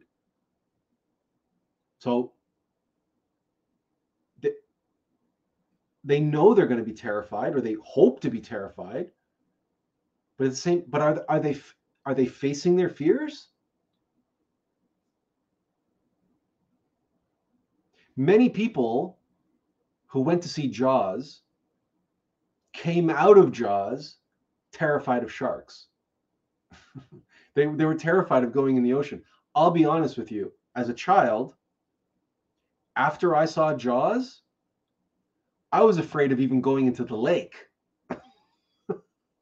and there are no sharks in in in uh, in Ontario lakes. but I'll be honest with you, I was afraid of going because I didn't know what was lurking in the water, right? Jaws is one of those. Jaws was a movie that that unfortunately instilled a terrible fear in many many people of sharks when sharks actually for the most part don't behave that way sharks are not as deadly as as uh, discovery shark week makes them out to be you know the, the discovery channel they have an entire week dedicated to the mm-hmm. man-eating sharks. You are more likely to be struck by lightning than than to die in a shark attack. And when you consider how many people go into the ocean all around the world every day to swim and you know scuba diving and, and snorkeling and, and fishing and what have you the number of shark attacks is so statistically is so low that uh, in fact many times for example sharks often well not often often when sharks attack surfers, it's when the surfer is paddling paddling out to sea and from the sharks sharks have terrible eyesight. It's known that sharks have terrible eyesight. So when a shark is looking up and they see a silhouette of a surfboard and four limbs doing this, um, they probably think that they're looking at a seal or a sea lion or some kind of small whale or something. You know, that's what they think it is when they attack. Because generally speaking, sharks do not attack humans. They have no. That's not. That's not in their uh, in their natural food food chain, and let's face it, sharks need fat. Like sharks need a lot of energy, and so they would go for a sea lion or a seal or uh, some other porpoise or whale has much more blubber on it. It's much more worthwhile as the worthwhile the uh, the shark's energy to uh, to expend. But in any case, so I asked that question about facing our uh, uh, related to horror movies and facing our fears. Azazel says, "Yeah, I have a fear of heights and went for two roller coasters. The jump scare thingies doesn't work on me, but it is amusing to witness others getting scared. Uh, I'm terrible for jump scares. Uh, people can people if people sneak up on me, I'm I'm terrible for that. But again, again, you know what I live with, right? So you know what kind of thing that I'm dealing with. So uh, I'm terrible for the jump scares, and I'm also afraid of heights. So there's a lot of but again, understanding, you know, the the nature of the fear that I deal with.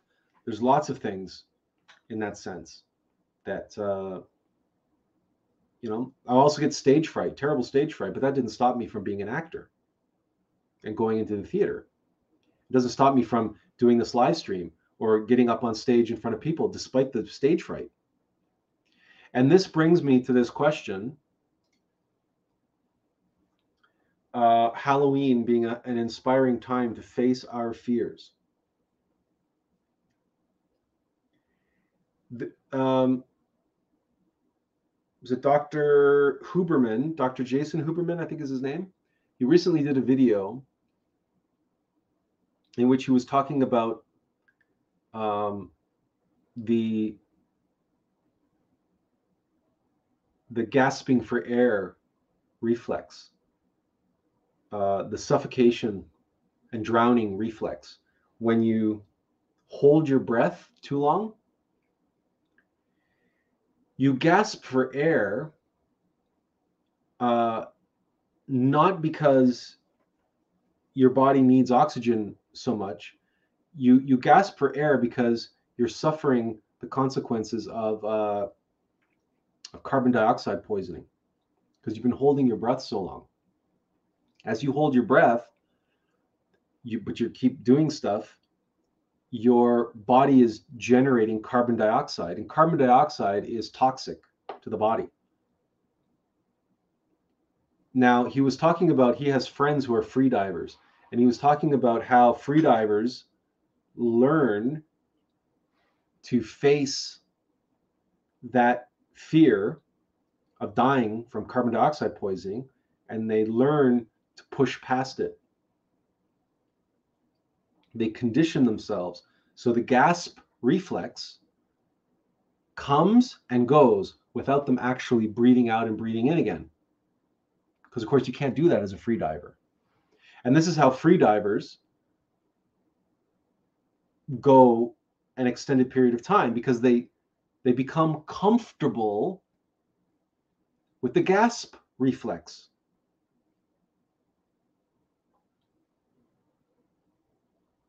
Now, this relates to going to a movie to get scared or going on a roller coaster when you're afraid of heights. And these free divers who face their fear, you know how they die? They just stop. Everything just shuts down.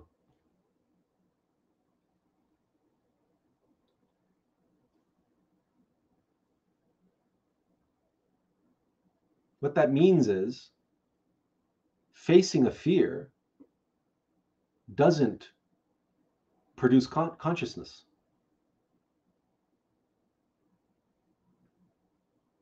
If a freediver overcame their fear, truly overcame their fear, then the consciousness would be released from that fear. And they would know when it's time for them to breathe out or come up for air. They would just know it. They would be consciously aware of that, but they're not. They have to rely on gadgets, or they have to rely on time, or they have to rely on other things. And if they don't, some of them, their body just shuts down, their brain just shuts down. Carbon dioxide poisoning. It went too long. They faced their fear of drowning. They overcame that fear. They, fa- they faced their gasp reflex, which is a reflex in the body. They faced and they overcame that. But you see, facing fears doesn't guarantee anything. Why? Because facing your fear let's let's look at this mountain uh, symbol. As you're going up the mountain, you're facing your fear and you're afraid and you're afraid and you're afraid and you're afraid and you're afraid. Then you get to the top, and then at the top you you slide down the other side. Now sliding down the other side is really easy. It's very comfortable. Going up the mountain is hard. Facing the fear is hard. But once you faced it, once you've gone, gone over that point, then it becomes really comfortable. Once you get over the peak, over the hump, the rest is downhill, smooth sailing. Why? Because comfort and fear are two sides of the same coin. It's the same mountain. The best example that I can give of this is stage fright.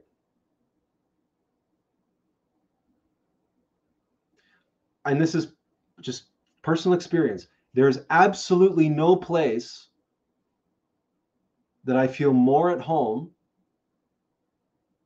and more comfortable than on a stage in front of a live audience. But getting there is a nightmare. The stage fright that I feel before I go on stage, before I step up for a for a uh, in front of an audience to give a presentation, my heart's pounding out of my chest. I'm sweating. I'm shaking. I'm you. Know, it's crazy stage fright. But once I step out on stage, poof, all that vanishes, and it's I'm in my element. I'm just totally comfort, comfort, comfortable and secure.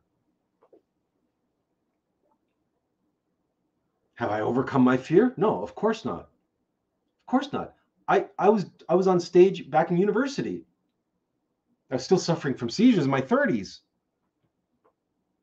I hadn't, I hadn't not overcome the demon. I had not overcome fear. So this whole notion of facing fears very tricky because the other side of that mountain of fear is comfort, is security, which is fear. This is how tricky and how subtle egos are. In the same way that shame is the flip side of pride.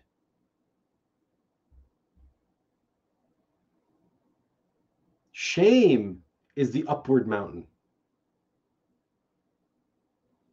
Or yeah, and then pride is the is the downward slope. So people who face their shame, they overcome their shame. Well, now then they have a they they develop a, a self-esteem in its place. The same thing that fuels Shame fuels self esteem, fuels pride. There's no comprehension there. There's no release of consciousness. You're still stuck in ego. But this is how subtle and how clever egos are. This is why people go to watch scary movies. Because number one, they're comfortable They know that nothing is going to actually harm them. They're comfortable in the theater. They got their popcorn, they got their hot dog, they got their nachos, they got their pop, they got their date. And now they want to indulge their fear, but they want to indulge their fear in comfort. As Azazel says, yeah, it is a huge difference with facing our demons and overcoming them. But some people even reject facing them. Well, that's true. That's true. But remember that the point of our sharing this with you is that there's a right way to face your demons and there's a wrong way. There's a tricky way right? We talk, talk about Halloween, trick or treat. The way to face your demons is as they are.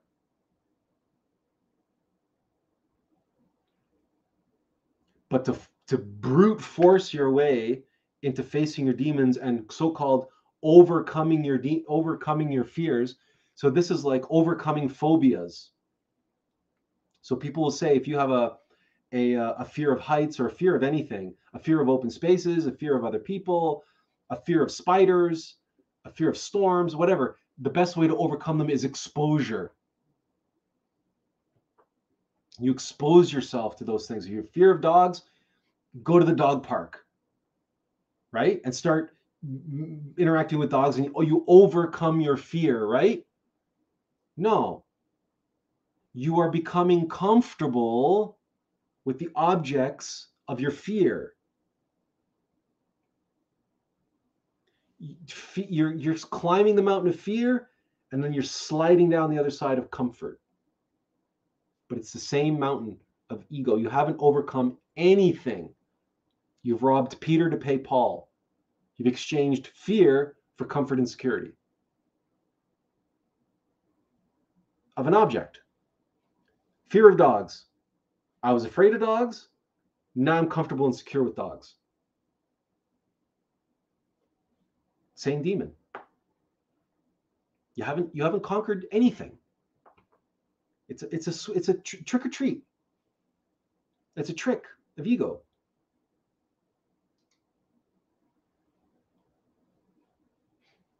When you say people face re- reject facing their egos, their demons, they reject facing their fears,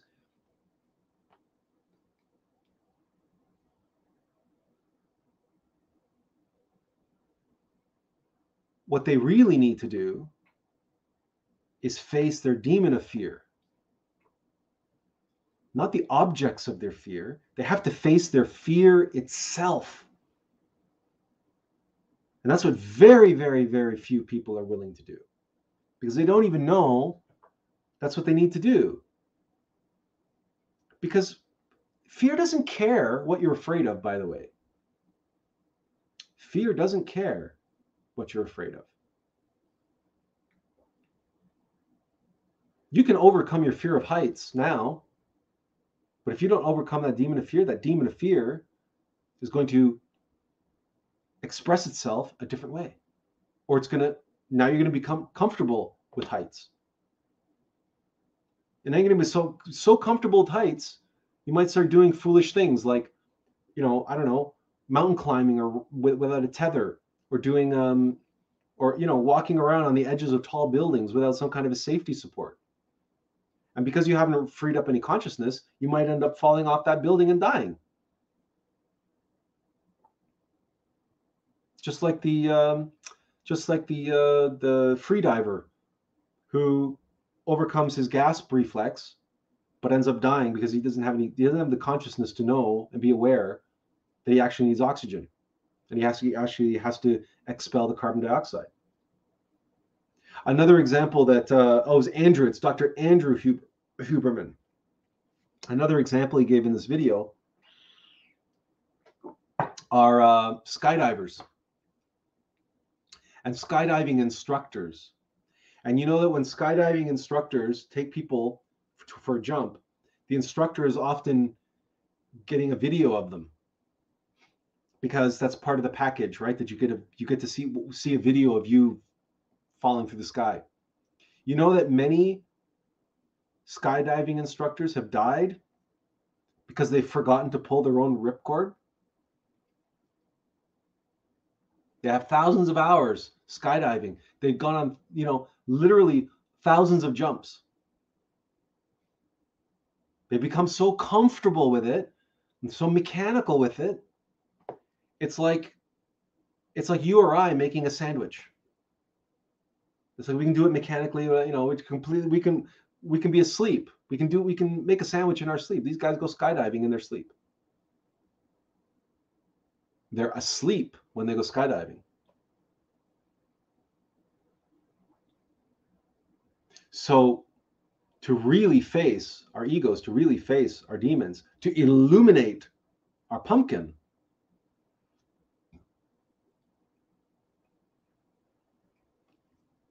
we must take, we must hollow out. It's not enough just to become comfortable with the pumpkin as it is, which a lot of people believe that that's what it is.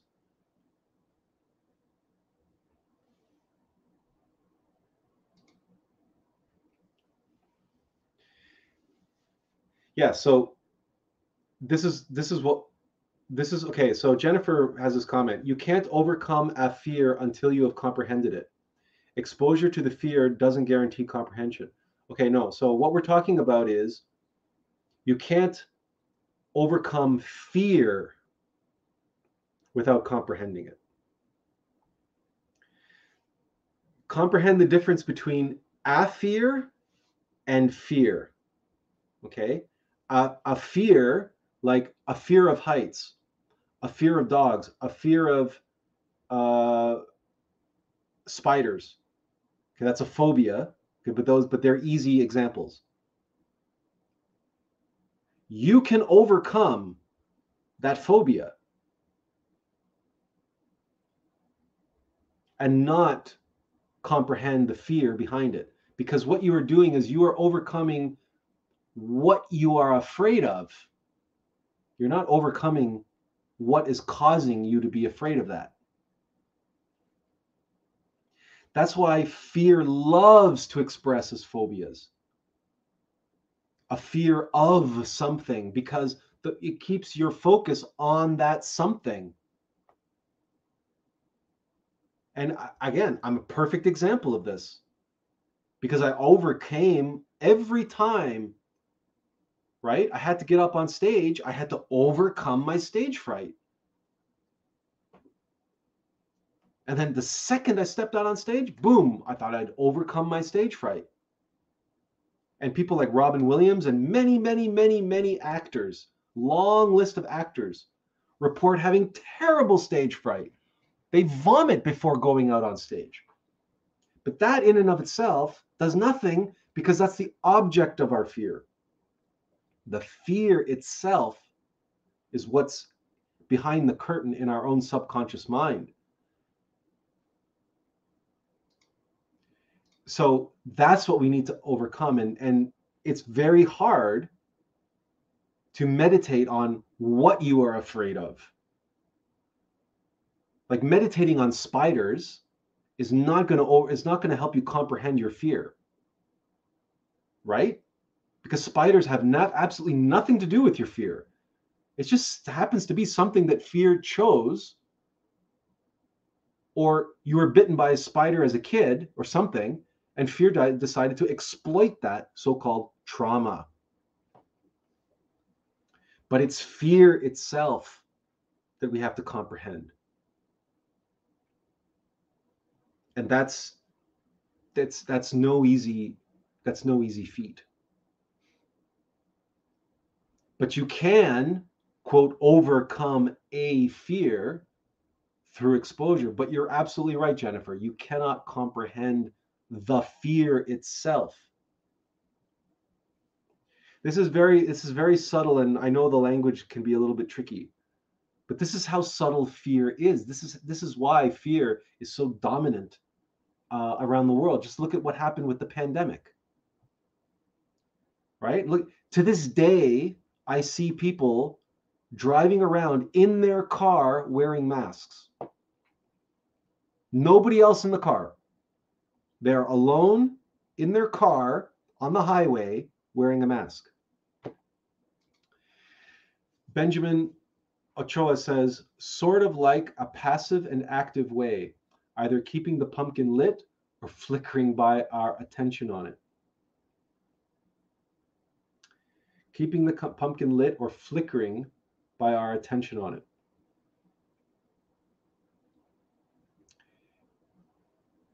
We have to be active when we do this. Self observation, self remembering is active. Consciousness is active. Consciousness is not passive. It's the passive aspect of consciousness is the receptive aspect. So you don't have to be active to receive, but you have to actively focus your attention. You have to concentrate. You have to be, you have to actively direct the conduit and make the connection. Then what what you receive comes through the conduit. But if you passively, you know, you can't like for example, there's no such thing as passive meditation. This the best the best way to understand this, to experience it, to comprehend it is to meditate. And comprehend that you cannot passively meditate. There is no such thing. That's called spacing out. That's called doing nothing and getting nothing done and going nowhere and being nothing. It's called not being. meditation is very active. And the whole purpose of meditation is to receive information. And the receptive aspect is passive.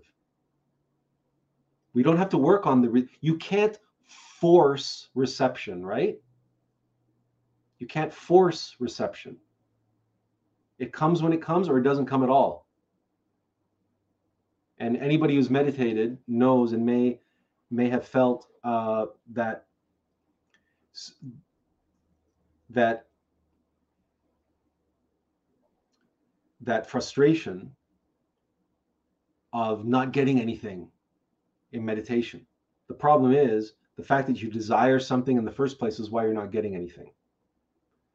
Because your cup is full. Your cup is full of desire to get something.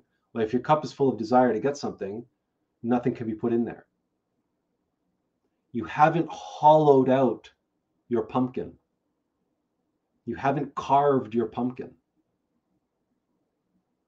Carving your pumpkin requires a knife. That is the phallus, that is the masculine active force.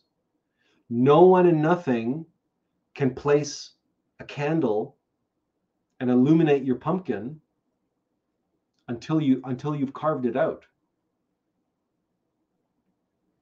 illuminate enlightenment comes at the end of doing a whole bunch of work that work is active and meditation samadhi which means ecstasy or inspiration or imagination or illumination or visions or any other information that we can receive in meditation happens only after we've hollowed out our pumpkin. We've taken out the marrow of our brain.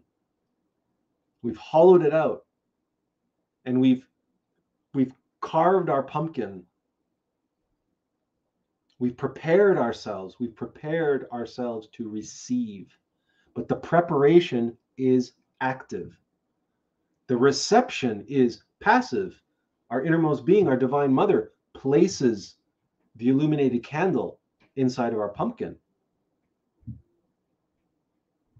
But we've done the work to create the space for that candle to illuminate us.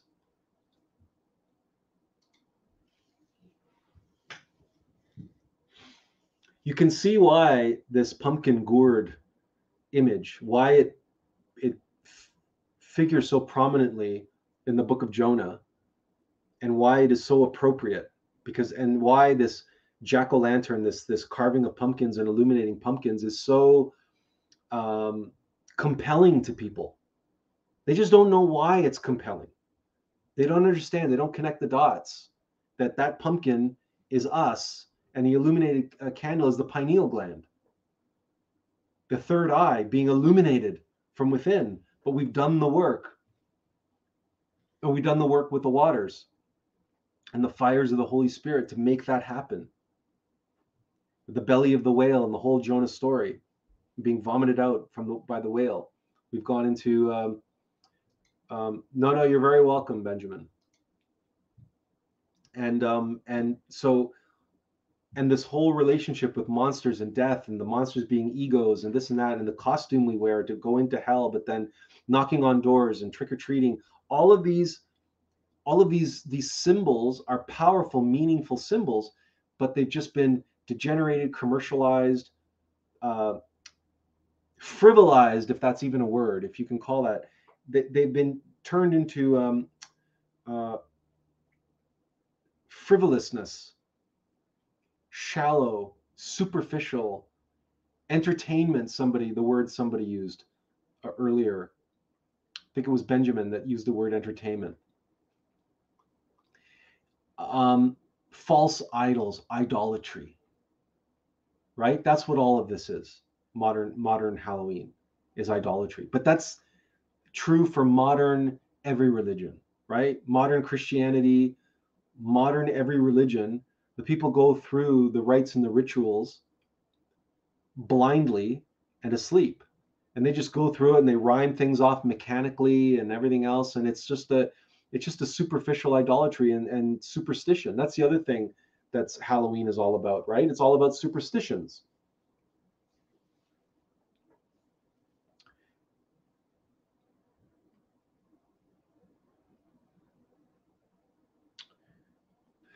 Any more questions or comments? Anybody uh, have anything to add or share or um,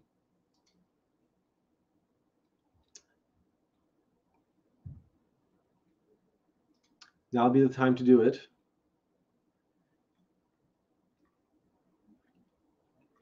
We're just putting this up on the screen so you can see it again.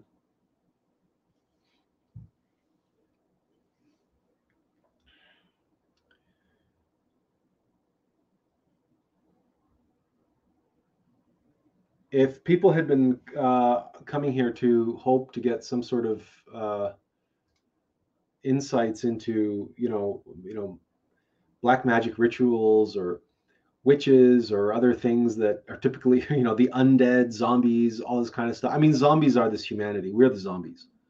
So uh, maybe they might have been disappointed that they, they, you know, we didn't talk about Wiccans. We didn't talk about any of that typical Halloween stuff.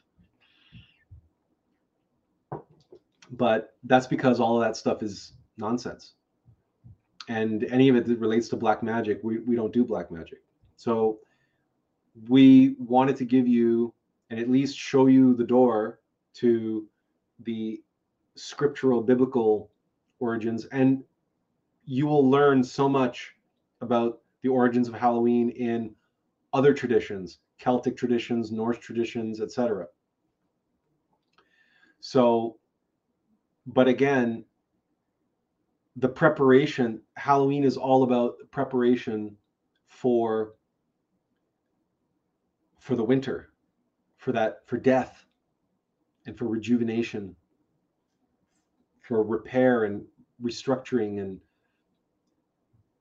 and so Halloween really is about death and carving out our pumpkin and getting rid of all the garbage and working with the Holy Spirit, illuminating our pumpkin, taking off our costume